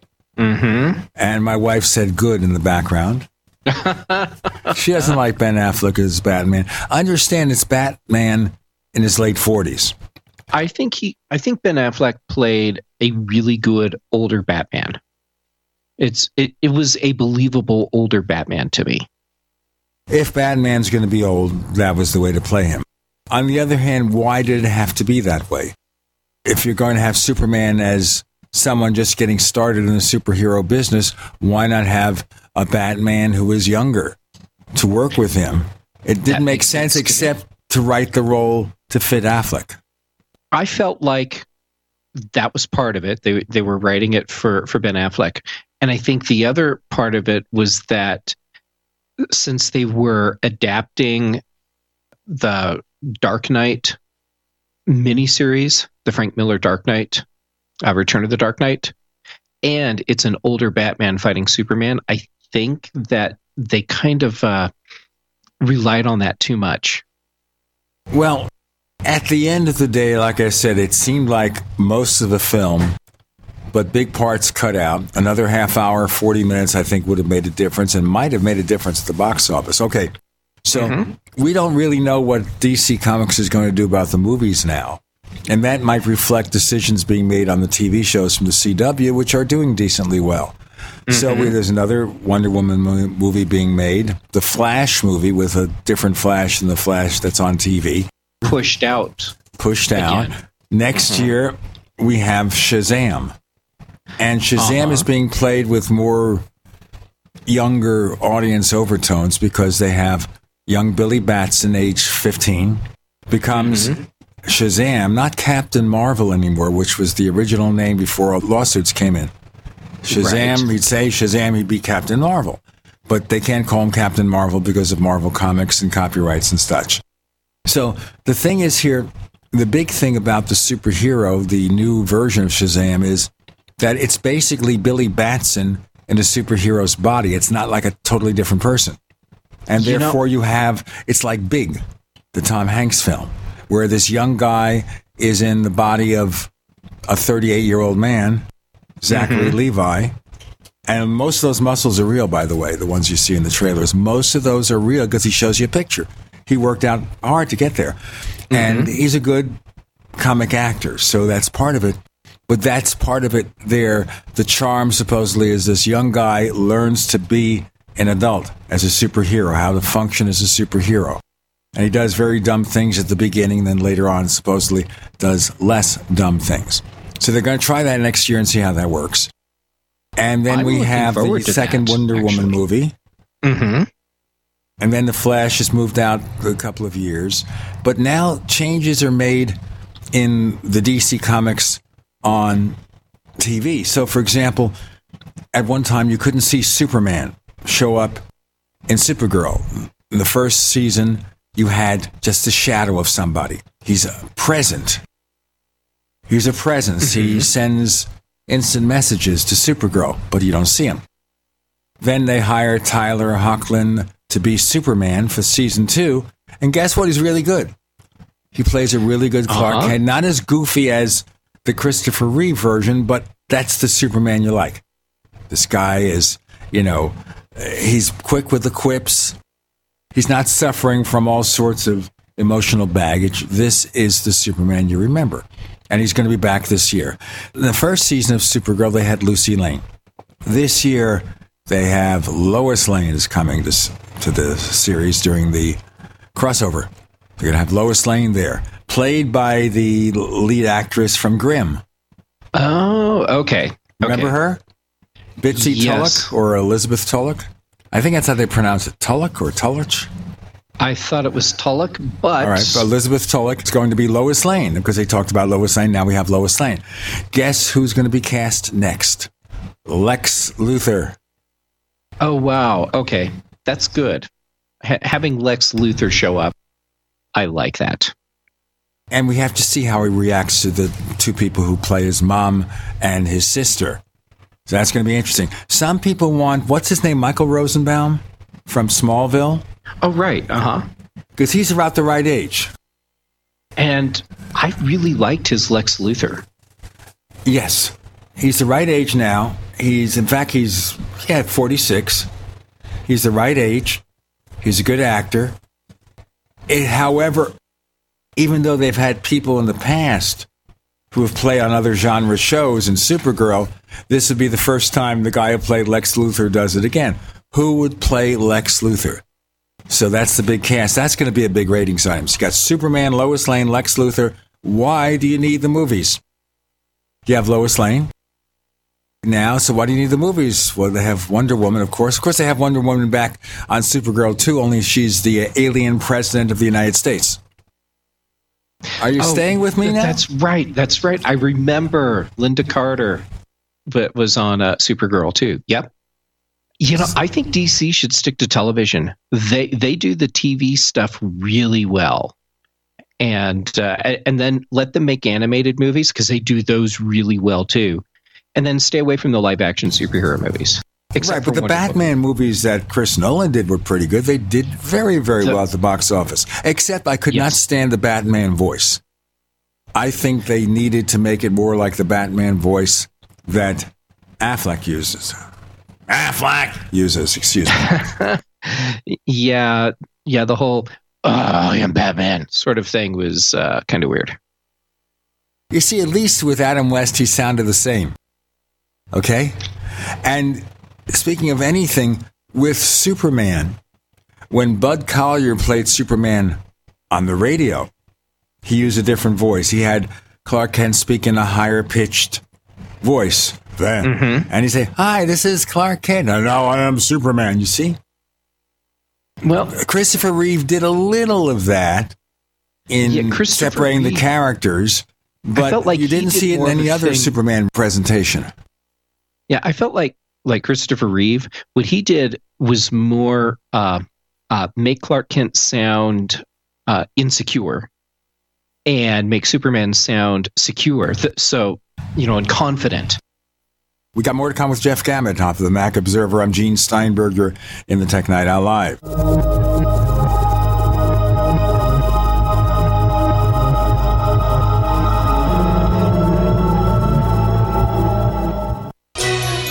Thank you for listening to GCN. Visit GCNlive.com today. Do you need a website? Well, you can get a great deal on hosting services with Namecheap's legendary coupon code. They're offering substantial hosting discounts on shared hosting, business hosting, VPS hosting, reseller hosting, and even dedicated servers. Namecheap is preferred by millions. It's backed by a money back guarantee. Use the coupon code LEGENDARY to cash in on the special deal at namecheap.com, namecheap.com. First came Attack of the Rockoids, and it was a critically acclaimed success. And now there's The Coming of the Protectors. A former military intelligence man is contacted by a space woman in a dream, a dream that turns out to be a nightmare because evil forces on her distant planet are planning to conquer the Earth. This is gripping science fiction of the classic kind. Attack of the Rockoids and The Coming of the Protectors. Find out more at rockoids.com. That's rockoids, R O C K O I D S dot com. Water is the single most important thing your body needs, so you want to be sure it's the purest for you and your family. For over 14 years, thousands have depended on Berkey Clean Water. The Berkey guy has you covered at home, work, and on the go. With water filtration systems of every size for every budget. Now, GCN listeners receive 10% off ceramic filter systems using code GCN at goberkey.com or call 877 886 3653. GoBerkey.com. The United States of Empire is a book that claims the United States is the empire of the world. George Washington had warned us against foreign wars. The United States of Empire shows that World Wars I and II left England broken. Its former colony, the U.S., had to save the empire. Was there ever a vote? Who do we fight for? The deep state began with World War I. The United States of Empire by James Dunn. Available at Amazon Books. Looking for that edge during those intimate moments? We see many ads for enhancement, but the side effects include death. At GCN Team, we should change the Healthy Body, Brain, and Heart Pack to the Healthy Libido Pack. The brain and heart are not the only organs that require a healthy vascular system. For proper blood flow at the right moment, go to GCNteam.com or call 877 878 4203. That's 877 878 4203. That's 877 878 4203.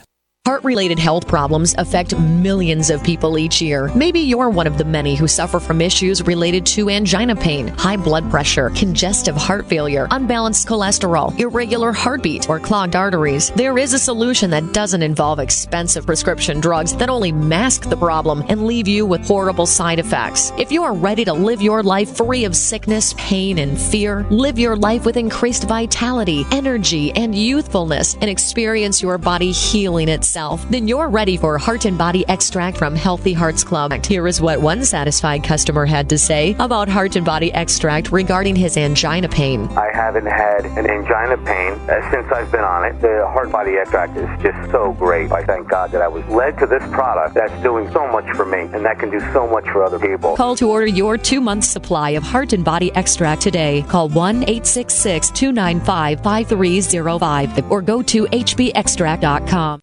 Anytime, any place, anywhere. Radio remains the most intimate of all forms of media. At home, at work, in the car, on smartphones. Over 90% of consumers still listen to radio every week. That makes choosing radio as a place to advertise your business one of the best decisions you can make. Email advertise at gcnlive.com and partner up with an experienced GCN representative. Advertise at gcnlive.com. Easy, affordable, effective.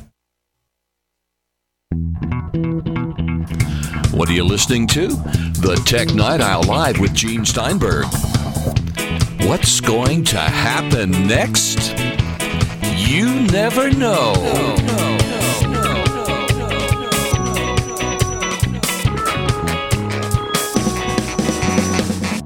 So as you say, yes, they'd make Clark Kent to be, you know, very insecure, very goofy, and they make Superman. Well, he's Superman. I think they overdid it. I think they overdid it with the comic book stuff, like Otis, the uh, henchman for Yeah. Lex Luthor.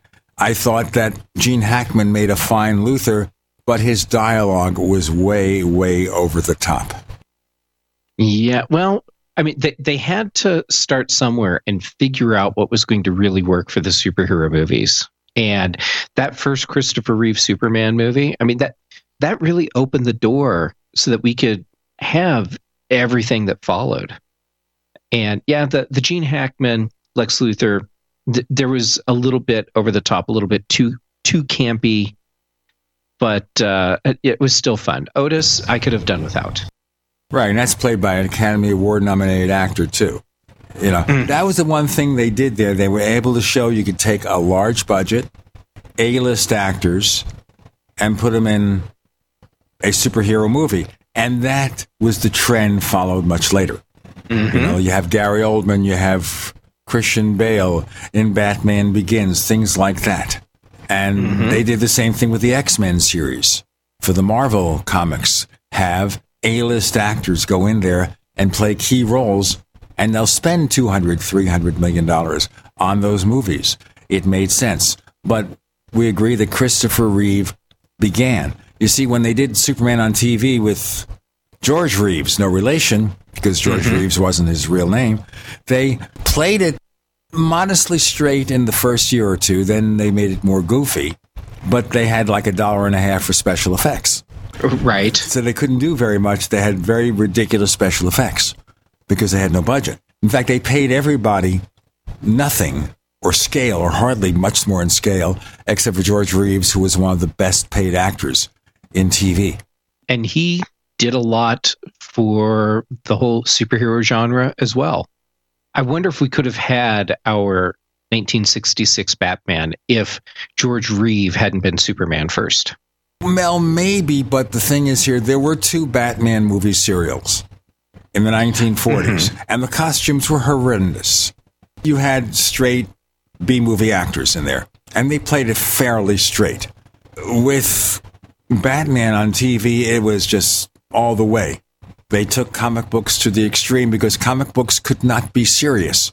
They had to be goofy and wacky and over the top. It wasn't until, you know, we had the success of Spider-Man and Marvel Comics characters where you show that just because you're a superhero doesn't make you perfect. You still have your other problems. Like if you're a teenage superhero, you still have the pimples and the problems with girls and such or boys, whatever. Mm-hmm. Mm-hmm. Whereas with the CWTV, they're playing it fairly straight, although they've gone back with Flash to make it a little lighter, more comedic. The other ones are played pretty straight, and of course, Arrow is grim. It's kind of like Batman. Mm-hmm. It owes a lot to Batman, Green Arrow, and they make it grim. Supergirl is down the middle and everything. And I'm curious to see now that they're bringing in characters you didn't expect them to bring because they were from the movies to TV, how far they're going to take it. The next thing is to say, okay, we'll do a Superman TV s- series. I'm wondering if they're going to, because they they already have a great actor playing Superman. Well, they have to get him free from his other commitments. He's a working actor. He does a lot of work. He's not just doing three or four episodes of Superman. Yeah, but we're talking about an industry where if you really want to make a TV show happen, there's money that that can move around, and then that TV show can happen. I was going to look at Tyler Hoechlin, what he's currently doing right now. And he's just a perfect age, of course. He's now, what, almost, he'll be 31. And I'm looking at his credits here, and he's in a TV series called Another Life. I never heard of that series. Have you? No, I haven't. Okay, and he's in a movie called Can You Keep a Secret? And I could see possibly where they come up with a Superman series, but then how does that compete with Supergirl? I guess they put it on separate nights so you can watch both. They're not going to put them together, then one is playing against the other. That's exactly what they could do. I, they could have a superhero week essentially on CW because you have Supergirl, Green Arrow, Flash, and then Superman. And then they could still do crossover things like they're doing now. And, Legends of Tomorrow. Oh, I forgot Legends of Tomorrow. There you go. You, ha- you have a whole week of shows right there. But they won't do Wonder Woman because she's doing so well in the movies. Yeah. Uh, and I think Wonder Woman, at least for now, that property is better served on the big screen. But you know, the big mistake DC made was to have two superhero universes, which Oh, Marvel won't do. Even though Agents of S.H.I.E.L.D. hasn't been a super performer on TV, it shares and exists in the same universe. So they can occasionally, and they haven't done it much at all, they brought Samuel L. Jackson as Nick Fury on, Mm-hmm. at least refer or bring in people from the movie universe. I think, in terms of superhero shows with DC Comics, they do mention that Superman did kill General Zod. It's mentioned on the TV series, so they share that. And I think ultimately the best way to do it is to have one universe. That's I it. agree. And then if you make an occasional movie, but it's the same actor, how do you accept Grant Gustin as the Flash and Ezra Klein as the Flash? Yeah, totally different approaches to the character. Yeah, it, it feels to me like what they wanted. A D, a DC for their movies, they wanted to have a Spider-Man, so they brought Ezra in, and he's the Peter Parker Spider-Man sort of character, but it's Flash. It was okay in in Justice League, but I think I'd have a hard time with a whole movie of that. Well, maybe they realized that too because they've had several writers, producers, directors. You know, we'll leave that where it is. Superheroes. We look forward to seeing the casting of Lex Luthor. And now Mm-hmm. we do something else called technology. Have you ever hear of that technology? Isn't That sounds vaguely amazing? familiar. I've heard of that. What kind of technology? Well, we're going to look. At, we have, of course, Apple's media event in Brooklyn. Hey, we're going back to my old hometown in Brooklyn. Huh? Mm-hmm. All right. Okay, we're going to do that. Yeah. I could do that, by the way. I'm from Brooklyn, so I can get away with, with doing a bad Brooklyn imitation because I'm from Brooklyn. And I am not, so I so I will not even try. iPad and Mac, right? Mm-hmm. Yeah, so this media event that's coming up on the 30th, what I'm expecting is that Apple is going to devote the whole event to the iPad Pro and Apple Pencil. So we'll be getting new versions of both. I think if we do get new Macs, that will be a separate press release and it won't be something that they actually cover during the media event. Kind of, sort of like the way they introduced the 2018 MacBook Pros. Yes. Okay, but what they could also do is just very quickly at the end, oh, but you know, here's the Mac. Because if they don't do that, they are accused of not caring about Macs. So you got to have something about the Mac at that session. They're going to be accused of not caring for the Mac no matter what they do. They could roll out new Macs at the event and people would still say they don't care about the Mac because they're unhappy with the specs of whatever these new machines would be.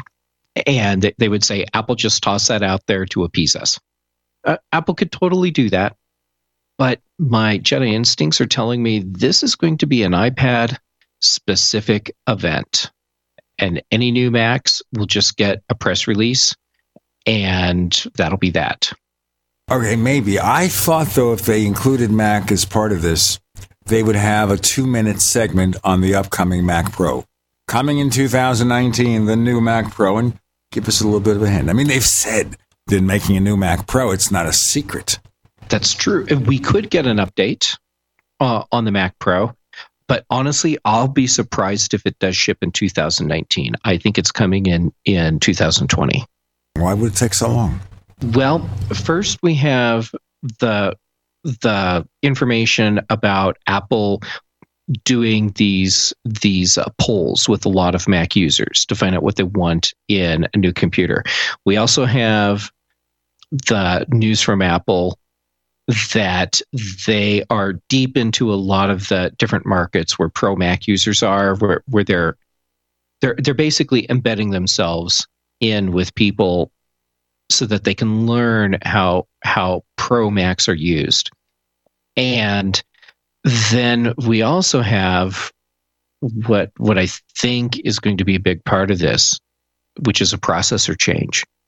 More to come with Jeff Gamet. I'm Gene Steinberger in the Tech Night Owl Live.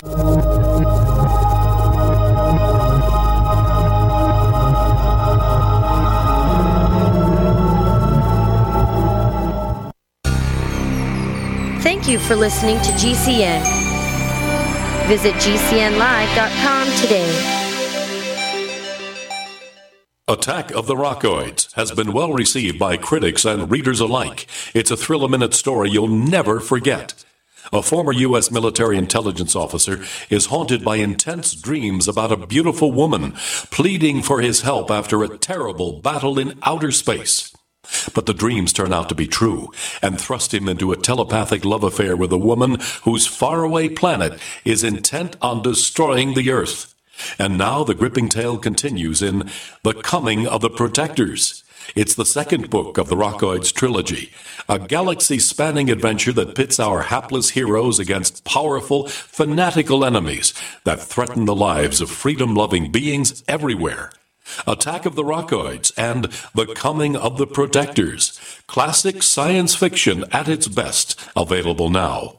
For more details, visit rockoids.com. That's R O C K O I D S.com.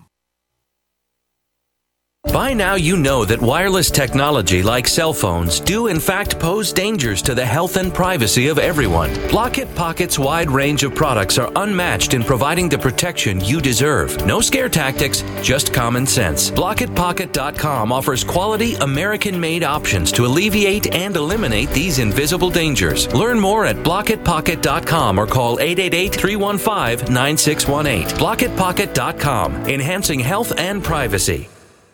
Age related macular degeneration is the leading cause of blindness in people over 55, but with treatment, it can be slowed down, stopped, and in some cases reversed. Make sure you see your grandchildren grow. Protect your vision by requesting information about diagnosing and treating AMD. Call the Foundation Fighting Blindness today at 1 800 Blindness for a free packet on reversing or managing AMD, or go to the website fightblindness.org where I found so much helpful information. Or again, call 1 800 Blindness today. Welcome back to the Tech Night Owl Live, where you never know what's going to happen next. And now, here's Gene Steinberg.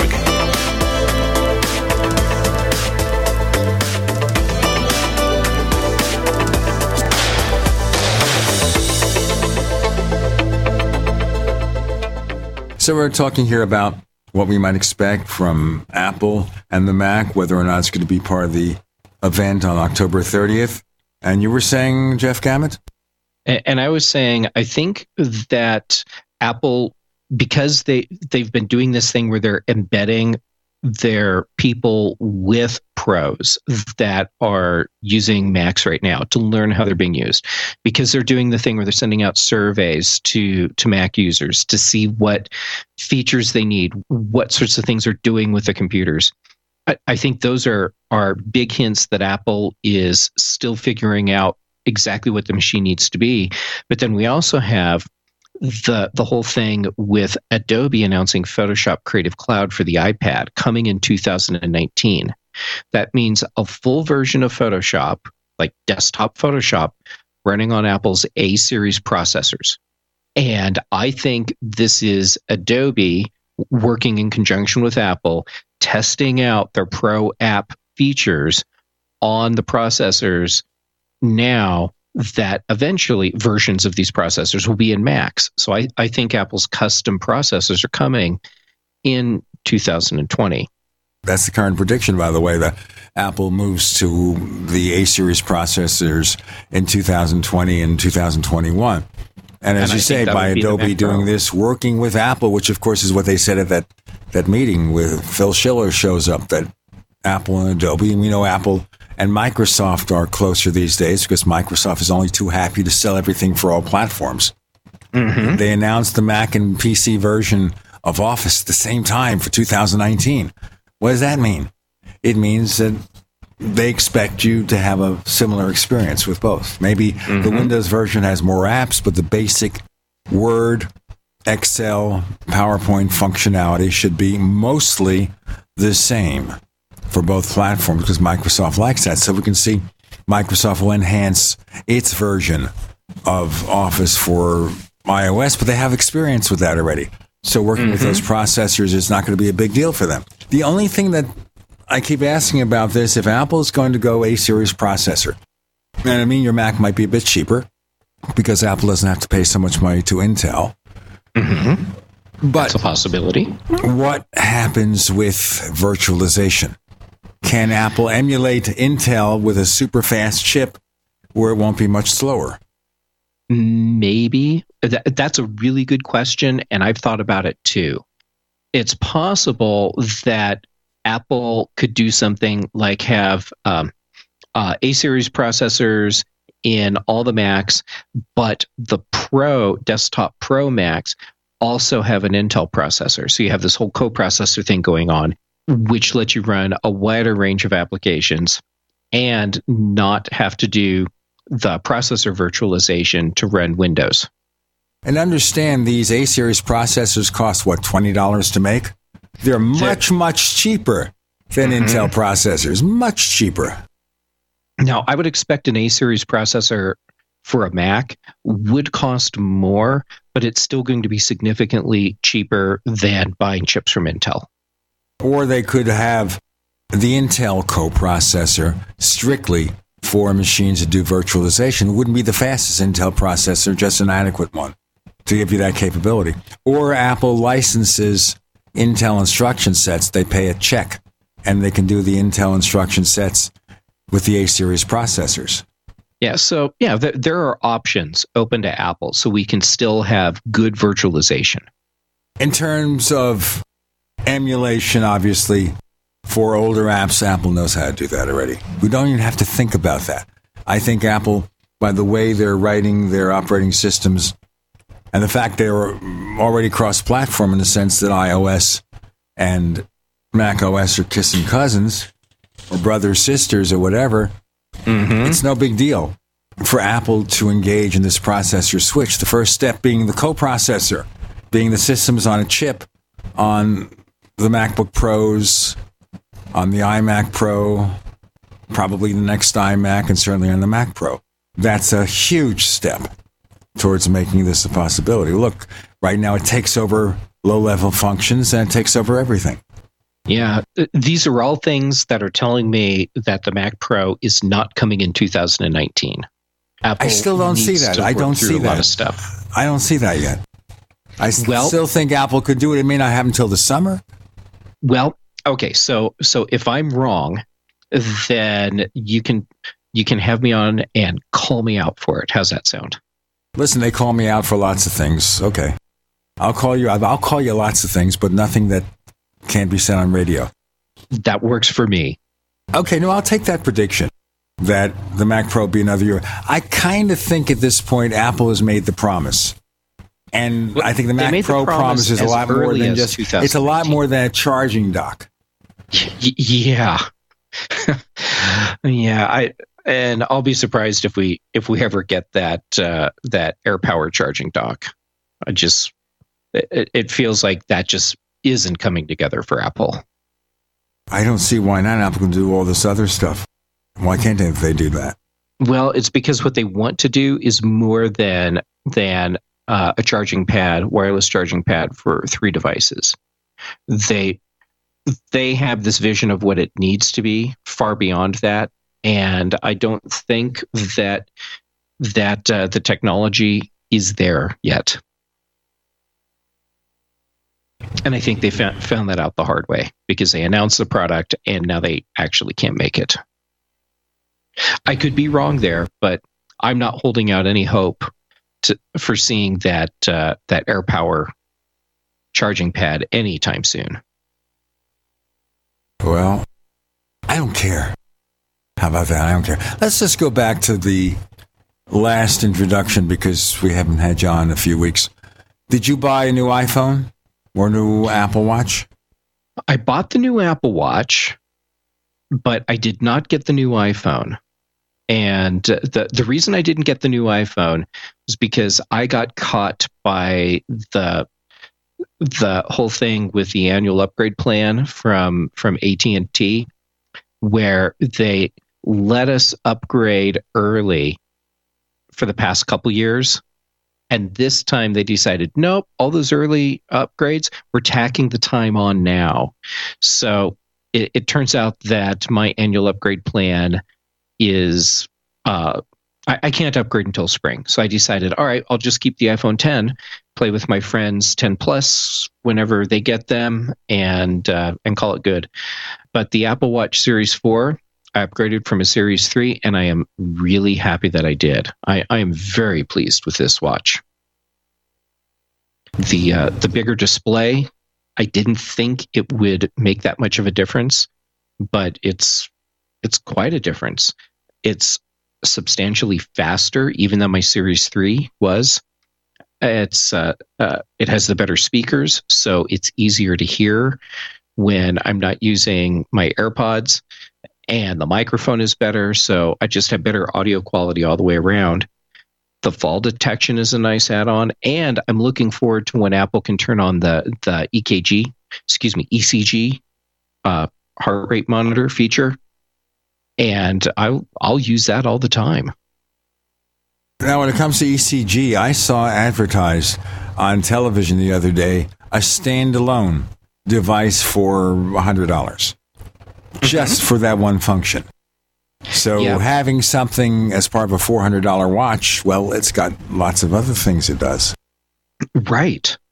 And it's it's great because it's always with you, which means that if you're someone that's having some sort of heart uh, or other cardiovascular issue where this data can be really valuable instead of getting a reading every few weeks if you're going to your doctor every uh, day if you are using one of these standalone devices you can be taking readings throughout the day so you can have uh, hundreds of readings over a month for your doctor. Let and me I give you an interesting example here about that. Uh-huh. And we'll go into that in our next segment with Jeff Gamet of the Mac Observer. I'm Gene Steinberg.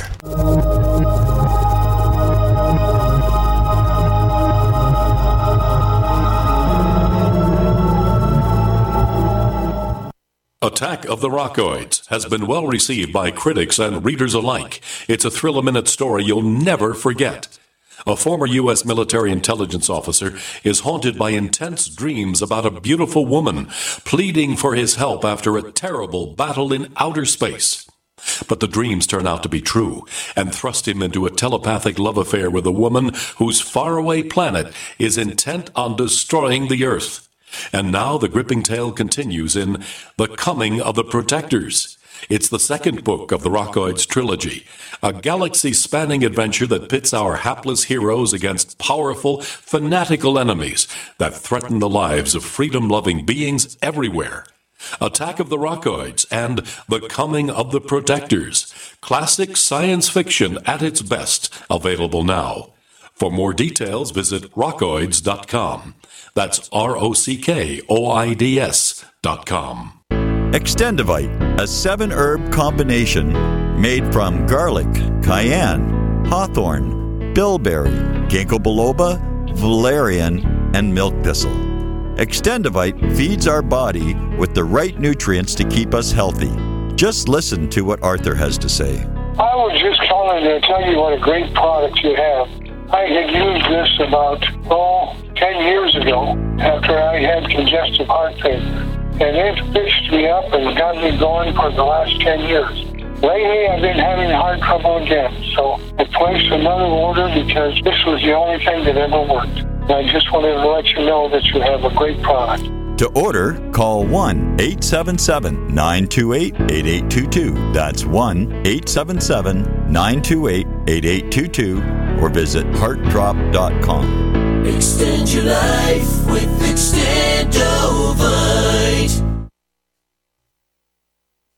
Would you like to get back that full head of hair from years past? Now, there is Reveal. Beverly Hills celebrity dermatologist Dr. Nathan Newman took nearly a decade to develop Reveal from natural botanicals to return to a full body head of hair. Reveal for men and women with a 30 day money back guarantee at gcnlife.com or toll free 844 443 6637. 844 443 6637. Reveal at gcnlife.com. Hey everyone! Proactiv MD has an incredible offer for our radio listeners only. Stay tuned for our exclusive offer that includes a free charcoal pore cleansing brush and free shipping. Proactiv MD with prescription strength adapalene can heal and prevent future breakouts. Today, for just $19.95, we're offering listeners the three-piece Proactiv MD system with free shipping plus a free gift: the new charcoal pore cleansing brush. Get this exclusive offer by calling now 1-800-583-8662 or go to proactiv.com and enter promo code radio. You heard right. Proactiv MD plus free shipping and a free gift. The new charcoal pore cleansing brush. You'll get all this for just $19.95 and their 60 day money back guarantee. You're guaranteed to get clear and stay clear or you get your money back. Call now 1 800 583 8662. That's 1 800 583 8662. Or go to proactiv.com and enter promo code radio. Again, go to proactiv.com and enter promo code radio.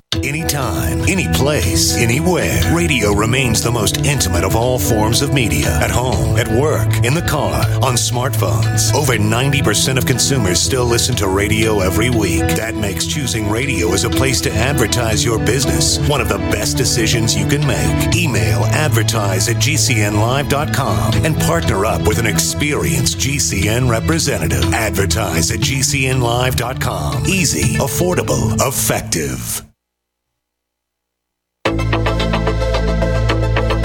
We'd like to hear from you.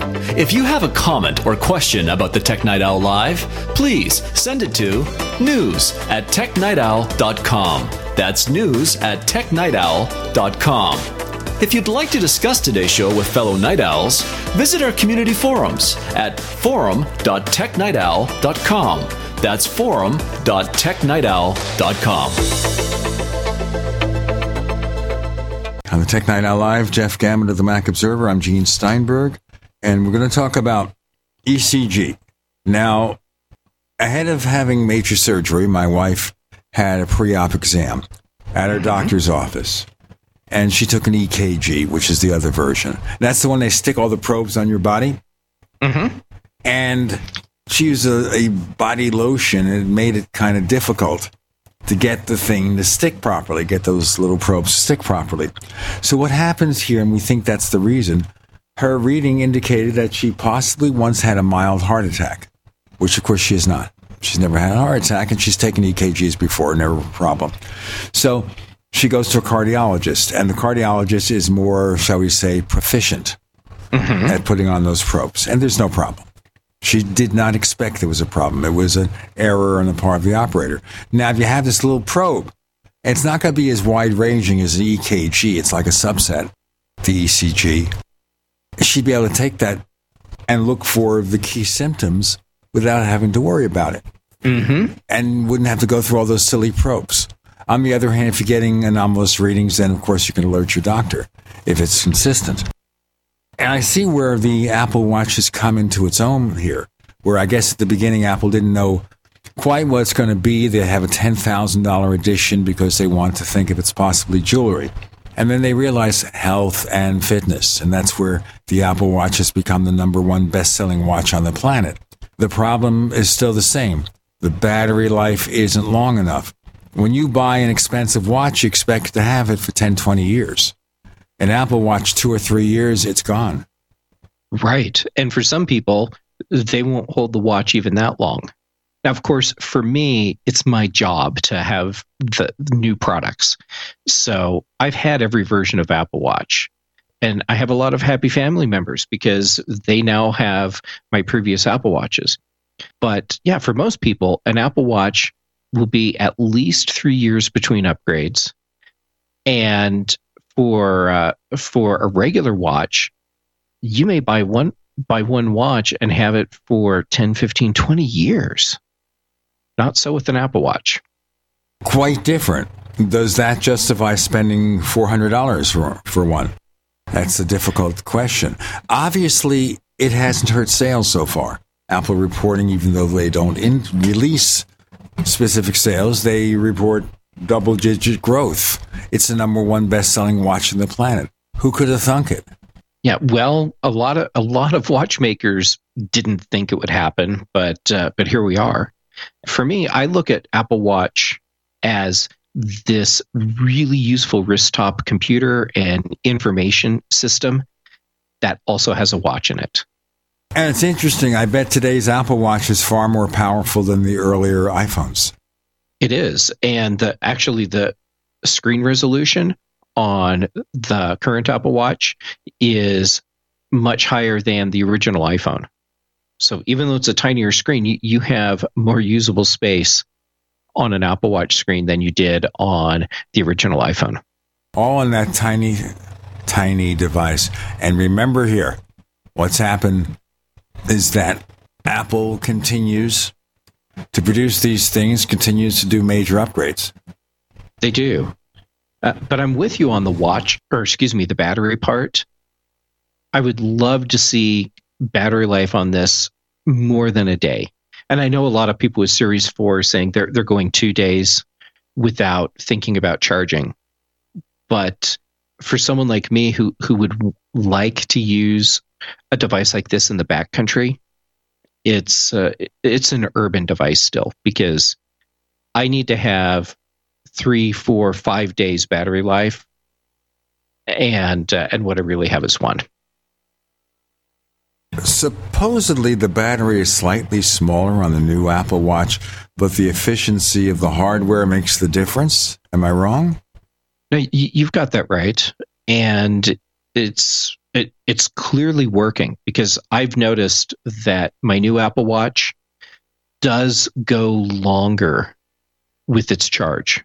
Uh, so, but by that I mean at the end of the day, when I put my watch on the charger, there's still a lot more power in the battery than I had compared to my Series 3. So instead of having say like like 20% battery left at the end of the day, I have 30 or 40%. And uh, and that is significant. Well, it guarantees a full day, which I think okay. helps. Obviously, new battery technology and better, more efficient chips might help. Apple continues to look for different types of display technologies that might use less power. That might also help. We have to see what future Apple Watches are about. I think Apple Watch, when it went to LTE, began to hit its stride in the third generation. Mm-hmm. And now adding ECG and other features and the walkie talkie so you can say, hello, Dick Tracy. Hello, Dick Tracy. You see, they finally did that. You know, and the funny thing is, most of the people that will use that feature have no idea what the reference is to Dick Tracy. But there it is. And actually, I found the walkie talkie feature to be really useful. It's not just a, a little gimmick for me. A, a lot of the, the messages that I have going back and forth with people that previously involved me either stopping and pulling my phone out and typing or or uh, trying to dictate to my watch they've become really fast uh, voice messages back and forth. It's it's surprisingly efficient. I'm looking for the next generation Apple Watch, when it becomes something that will take over your entire brain. The Apple Watch True AI, where you can push a button and then the whole screen fills the void above you. I, I can see where a lot of people would buy that really fast. Only $370,000 for each one. Apple doesn't do that. People say Apple makes exclusive devices, and then they realize some people pay close to $1,000 for a Samsung Galaxy Note 9 or more. But then again, Mhm. Samsung doesn't sell much of those things, do they? Uh, it doesn't seem that they sell on the scale that iPhone and iPad do. No, I mean, Samsung may sell more units than Apple, but Samsung's making most of its profits from selling components to Apple. Yeah, that, that's a pretty good gig they have going for themselves. Yeah. That is. That is interesting. But that's always been true. It's just that Apple finally, finally got that vibe after all this. Mm-hmm. I mean, Samsung and Apple shook hands. They made their settlement. No more fighting. And in exchange, Samsung makes lots of money. More to come. I'm the Tech Night Owl Live.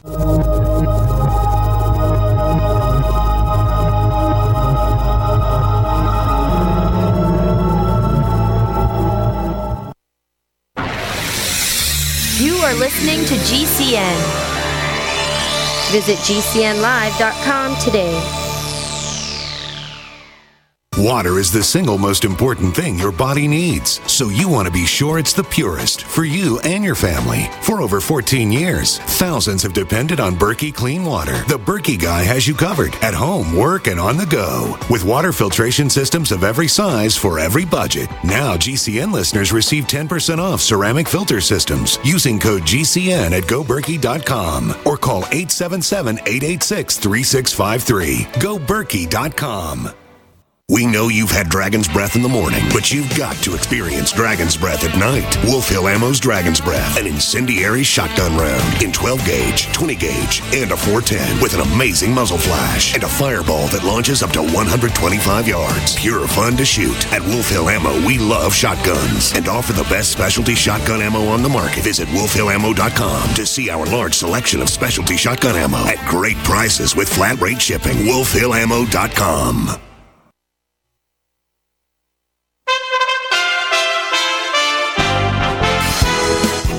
For USA Radio News, I'm Wendy King.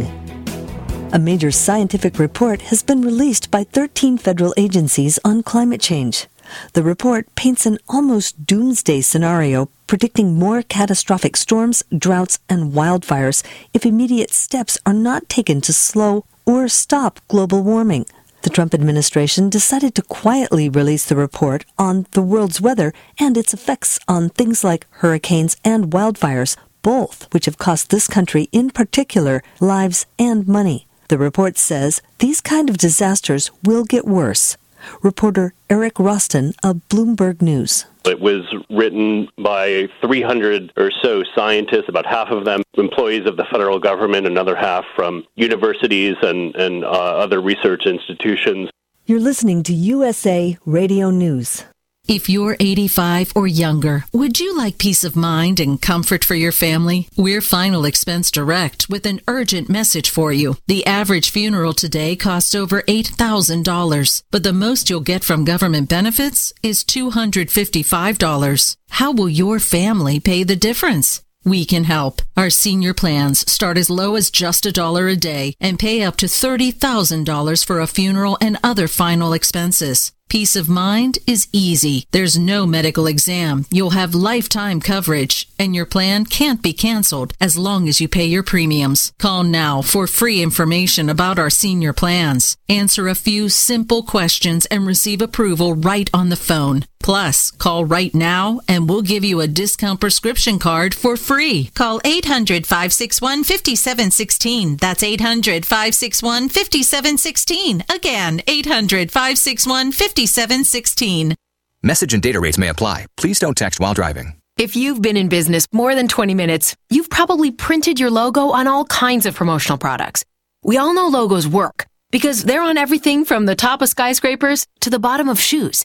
Ever wondered why or how to best use your logo to grow your business? Let us show you today for free. We're 4imprint, promotional product experts at your service. We're giving away the latest issue of Amplify, the digital magazine that reveals promotional product success stories absolutely free to everyone who texts UP77 to 88988. At 4imprint, we make your logo look perfect on thousands of promotional items. With our 100% guarantee, it'll be right the first time, on time, every time. Your free e-magazine will reveal invaluable insights that can attract new customers, build your brand, and grow your business. Get the latest issue of Amplify absolutely free by texting UP77 to 88988. That's UP77 to 88988. What are you listening to? The Tech Night Owl Live with Gene Steinberg. What's going to happen next? You never know.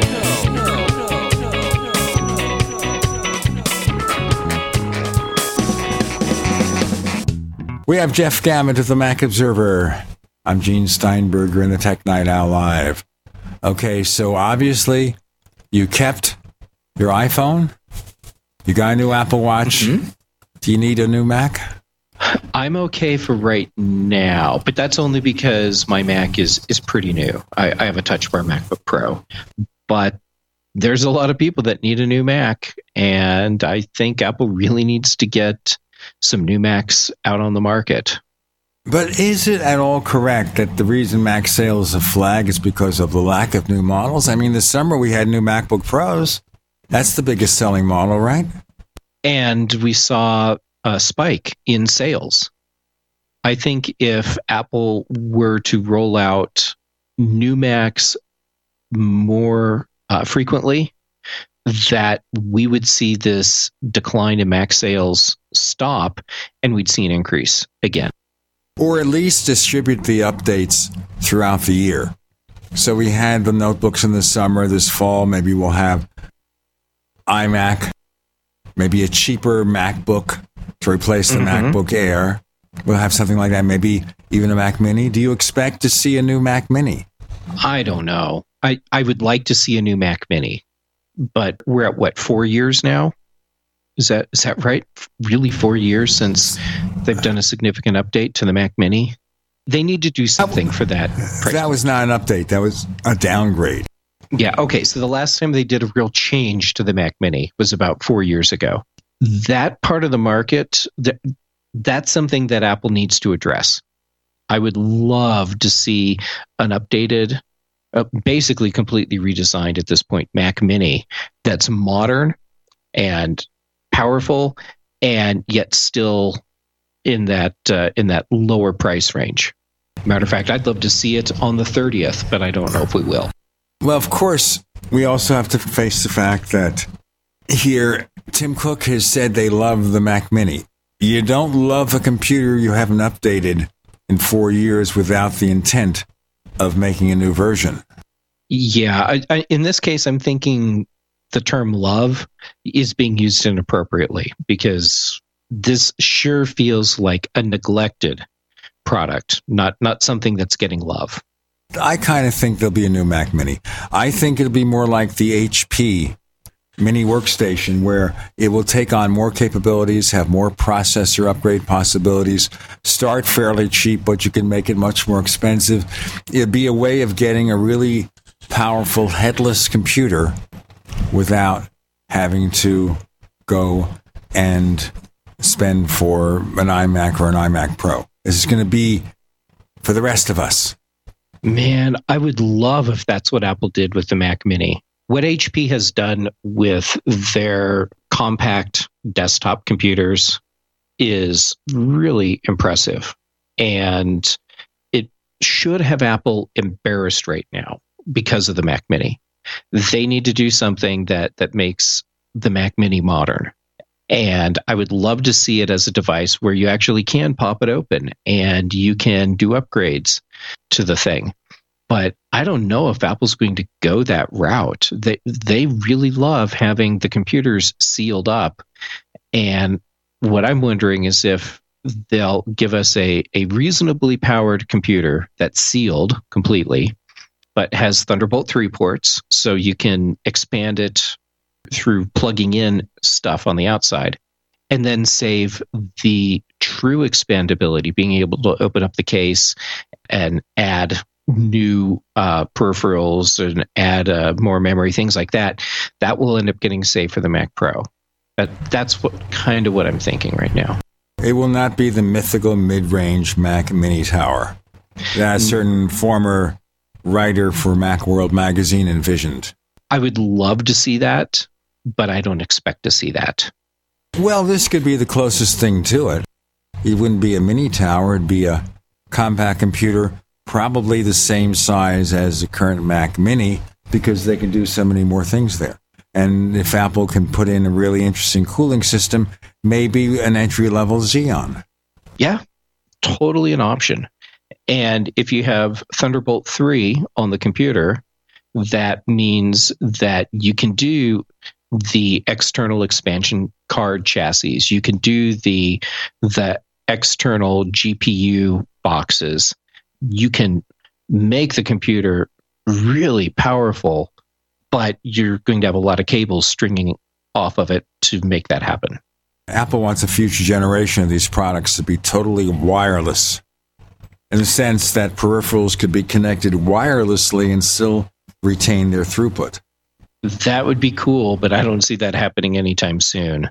Uh, especially if you're trying to to drive a high resolution 4K 5K display plus have uh, data going back and forth from storage devices to, and dealing with other peripherals. I think we're still in a world where cables are going to be necessary for power users. So, will the new Mac Mini, if it comes, be fundamentally an iMac without a display or top of the line MacBook Pro without display? I'm I'm thinking more like uh, like an iMac without a display. At least that's the path I hope they take. Well, that's what I hoped the Mac Mini could become, but of course it ended up being what a MacBook Air without a display. So it really didn't go that far, and maybe Apple looked at the wrong market or allow the market to find itself, and now they know what they need to do to make it better. Do you think there's going to be a version 2 iMac Pro yet, or is there even a new Xeon processor to put in there? See, those things don't come out as often. Yeah, they don't come out as often, but there have been enough changes in chips and other components. Apple could do an iMac Pro upgrade or refresh with faster processors, and that would be really nice to see because are we a little over a year now since the the uh, the iMac Pro came out? It's I can't remember, or I guess we're at about a year because it was December. So yeah, we should we should get a new iMac Pro. It's it's time. And I read about this new 28 core Intel Xeon, a new generation of those. That's the Mac Pro processor. Don't you think? Yes, if Apple were to release a Mac Pro soon, that's what should be in it. Question for Apple is when soon? I still think at this point, if Apple moved the Mac Pro to another year beyond 2019, nobody would believe them. Yeah, Apple's in a in a very bad place right now with the Mac Pro.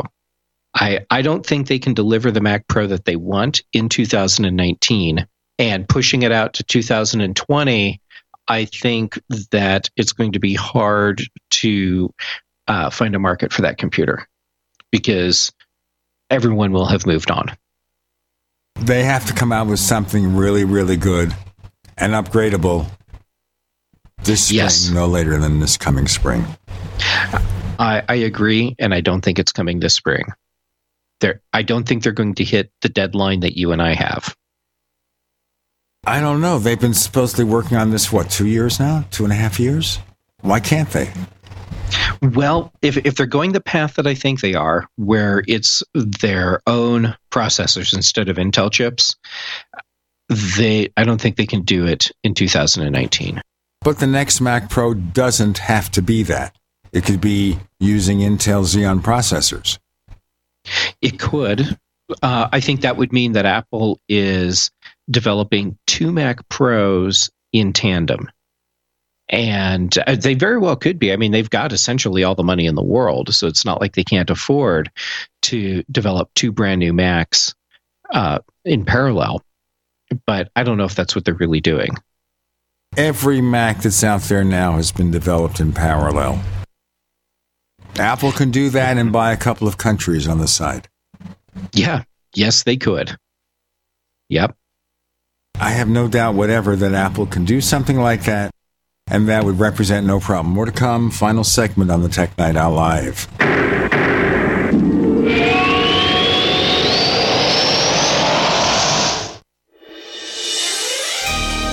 Thank you for listening to GCN. Be sure to visit GCNlive.com today. As you know, neighbors, web hosting can be pretty cheap, but not all hosting is the same. DreamHost wins Best of Awards year after year. You get unlimited disk space, unlimited bandwidth, and even the low cost plans put your sites on high performance SSDs. Want to know more about what DreamHost has to offer? Go to technightowl.com slash host. Once again, that's technightowl.com slash host. First came Attack of the Rockoids, and it was a critically acclaimed success. And now there's The Coming of the Protectors. A former military intelligence man is contacted by a space woman in a dream, a dream that turns out to be a nightmare because evil forces on her distant planet are planning to conquer the Earth. This is gripping science fiction of the classic kind. Attack of the Rockoids and The Coming of the Protectors. Find out more at rockoids.com. That's rockoids, R O C K O I D S.com. Hi, this is Dr. Joel Wallach, the Mineral Doctor. You've heard me talk about 90 for life for years 60 minerals, 16 vitamins, 12 amino acids, 2 fatty acids. You may not know this, that I've actually designed Arthrodex for animals. That's right. Your pets need 90 for life too. Get this essential pet product by calling 877 279 9422. That's 877 279 9422. Again, 877 279 9422. Complement your health with hemp derived cannabinoid oil. We've always believed that the closer to Earth, the better it is for our bodies. Our hemp derived cannabinoid oil is phytocannabinoid rich, full spectrum, and organically grown. Finally, hemp made easy, clean, and effective. GCNhemp.com or call 877 878 4203. That's right, we cut through the red tape. It's now available at GCNhemp.com or call 877 878 4203. By now, you know that wireless technology like cell phones do in fact pose dangers to the health and privacy of everyone. Blockit Pocket's wide range of products are unmatched in providing the protection you deserve. No scare tactics, just common sense. BlockitPocket.com offers quality American made options to alleviate and eliminate these invisible dangers. Learn more at BlockitPocket.com or call 888 315 9618. BlockitPocket.com, enhancing health and privacy. Individuals and businesses with tax problems, listen carefully. Do you feel like you're losing control over your finances? If you owe over $10,000 in back taxes or have unfiled tax returns, we can help you take back control. The IRS is the largest and most aggressive collection agency in the world, and they can seize your bank account, garnish your paycheck, close your business, and file criminal charges. Take control of your tax problems now by calling the experts at Tax Mediation Services and take advantage of the Fresh Start program and new laws that may allow us to negotiate a settlement for the lowest amount possible. Our team of tax attorneys and enrolled agents can stop collections and get you protected so you can take control of your financial future. Tax Mediation Services is accredited by the Better Business Bureau. Call now for a free case review and a price protection guaranteed quote. Call Tax Mediation Services now at 800 318 1251. That's 800 318 1251. 800 318 1251. Hunters, anglers, campers, and survivalists. Get back to nature. Expand your horizons with the highest quality, most versatile, unique slingshots and sling bows on the market at slingbow.com. Slingbow products are compact and models start from just $17.98. They're perfect for your bug out bag or storing in your vehicle. Give yourself and your loved ones the excitement and tradition of Slingbow, a new frontier in archery and truly modern twist on this primitive survival tool. Feel the thrill only at slingbow.com. You're listening to the Tech Night Owl live with Gene Steinberg. You never know what's going to happen next.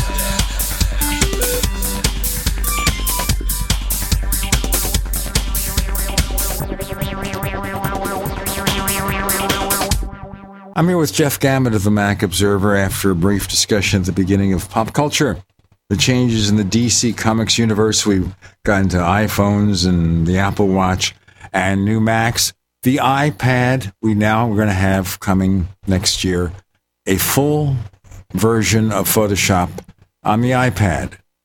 So Mhm. is the iPad going to be kind of sort of what we've been envisioning, which is it's going to be narrow screen bezels.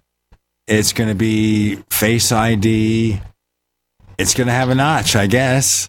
I don't think it'll have a notch, but but I think you nailed the the overall design. I think it's not going to have a notch because there's enough of a bezel that uh, there there'll be room to fit everything in. Uh, especially because you won't have the speaker for your ear like you do on an iPhone. So get rid of that those extra little hardware bits that you have to have specifically for a phone. And I think there's plenty of room for the camera and sensors. So no notch on the iPad Pro, thinner bezels, no home button, so it'll use Face ID just like the iPhone 10, 10s, and 10R, and it will have, I'm guessing, the same little uh, receiver thing that the 9.7 inch iPad has now, so that you can use an Apple Pencil or well, currently the Logitech Crayon without actually pairing. You just tap on the screen with the stylus and, and go. I think we'll have something like that. And and I think that will be one of the features of the new Apple Pencil is that you don't have to pair it to use it. You just start using it. And I'm at the point now where I'm believing the reports that the iPad Pro will have a USB C port on it instead of a Lightning connector and will support external displays up to 4K. That Apple will is- be the first generation proof of concept in the iPad to show that they can have a Mac powered by A series processors. Oh, absolutely. Because at that point, basically what Apple has done is created a touch interface computer that they could call a Mac if they really wanted to, but it needs to be called an iPad. It's the first step. And I think the first A series equipped Mac will be one that has that's a smaller form factor, one of the low end MacBooks to get things started, and then move up the line. The key again, of course, is virtualization. How Apple wants to address that. Mm-hmm. Apple's a very clever company, so the virtualization thing, th- they'll figure it out, and they they will probably work with companies like Parallels to make sure that it's it's a thing that actually works. Apple could also license technology from Intel, pay them a check with the understanding look here, when you get the plants to fabricate our 7 nanometer chips, we'll use them. Yeah, that's been a real problem for Intel getting down into uh, into smaller fabrication sizes. So if yeah, if Intel can get down to that seven nanometer area, I I could see Apple using them as a supplier. Uh, For now, though, for their custom stuff, looks like uh, TSMC is the place they're going. And TSMC gets the 7 nanometer. Samsung has it too now. I think they've got it working. So Apple could go to Samsung to make chips because Apple and Samsung are friends again, or at least they're happy to do business with one another. Yeah, I, I think the word is frenemies. Yeah, but you see, with Microsoft and Apple, they're closer because right now Microsoft is happier to extend its key online platforms and work with Apple on that. But yeah, I agree Mhm. with Samsung. But Samsung is not making a huge amount of money from its smartphones. The- I, I think that they have a really good reputation as a parts supplier, Uh, but in some markets, their reputation is a wee bit tarnished for the products they're making. Looking at what Apple might have, anything you think might be a surprise. So one more thing. Well, okay, so we already know everything about the phones because they've been announced and they're either shipping or or in pre-order stage. The big surprise that I think Apple could drop on us would be more information about the Mac Pro. Because I think we've pretty much figured out what the iPad Pro is going to be. And uh, we, we have good ideas of what Apple is doing on the the new laptop area. So Mac Pro, if Apple wants to give us a big surprise, it's going to be there. All they have to do is show like a two minute video. Coming soon, the next Mac Pro in 2019. Don't have to deliver a date at all.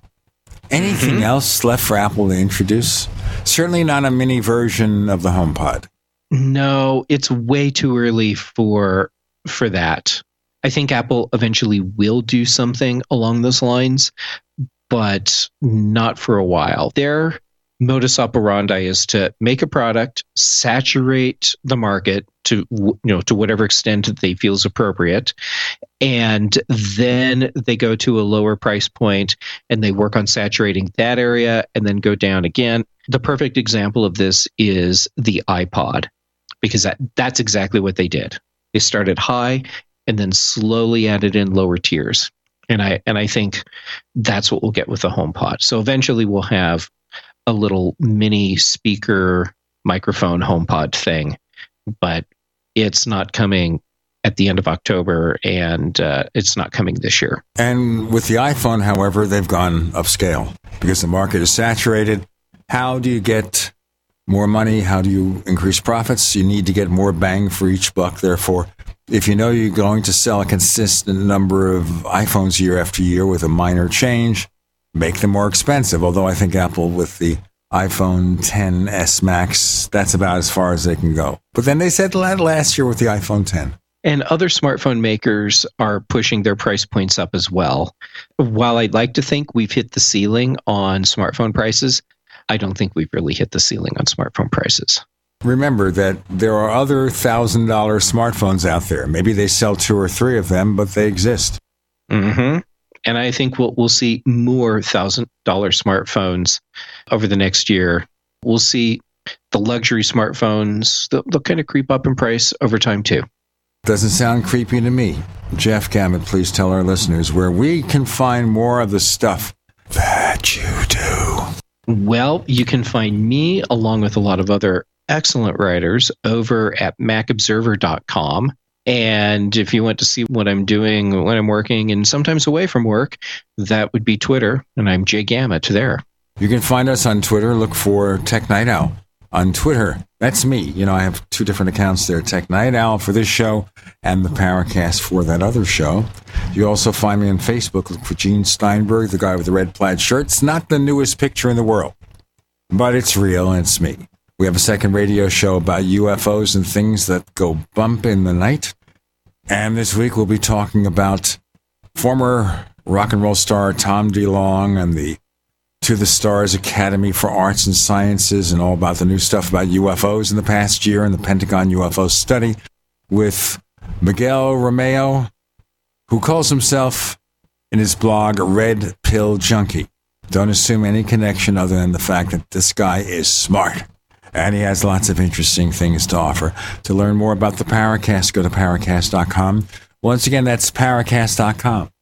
And remember, the best way to support the Tech Night Owl Live is for you to sign up and subscribe to the Tech Night Owl Plus, where you get a version of the show free of the network ads. And we cut it right off the master recording so the audio quality is better. It's not going through a couple of generations like the normal podcast version is. We also kill, as we say, the network ads. No network ads on there. So it's 41 minutes shorter of excitement. And the only way to subscribe is to join our forums and upgrade your membership. To check it out, go to plus.technightowl.com. Once again, that's plus.technightowl.com. Again, it is the absolute best way to support this show. The best way to support this show. Join Tech Night Owl Plus. Jeff Gamet, thank you for joining us on the Tech Night Owl Live. It was wonderful as always, so thank you for having me on.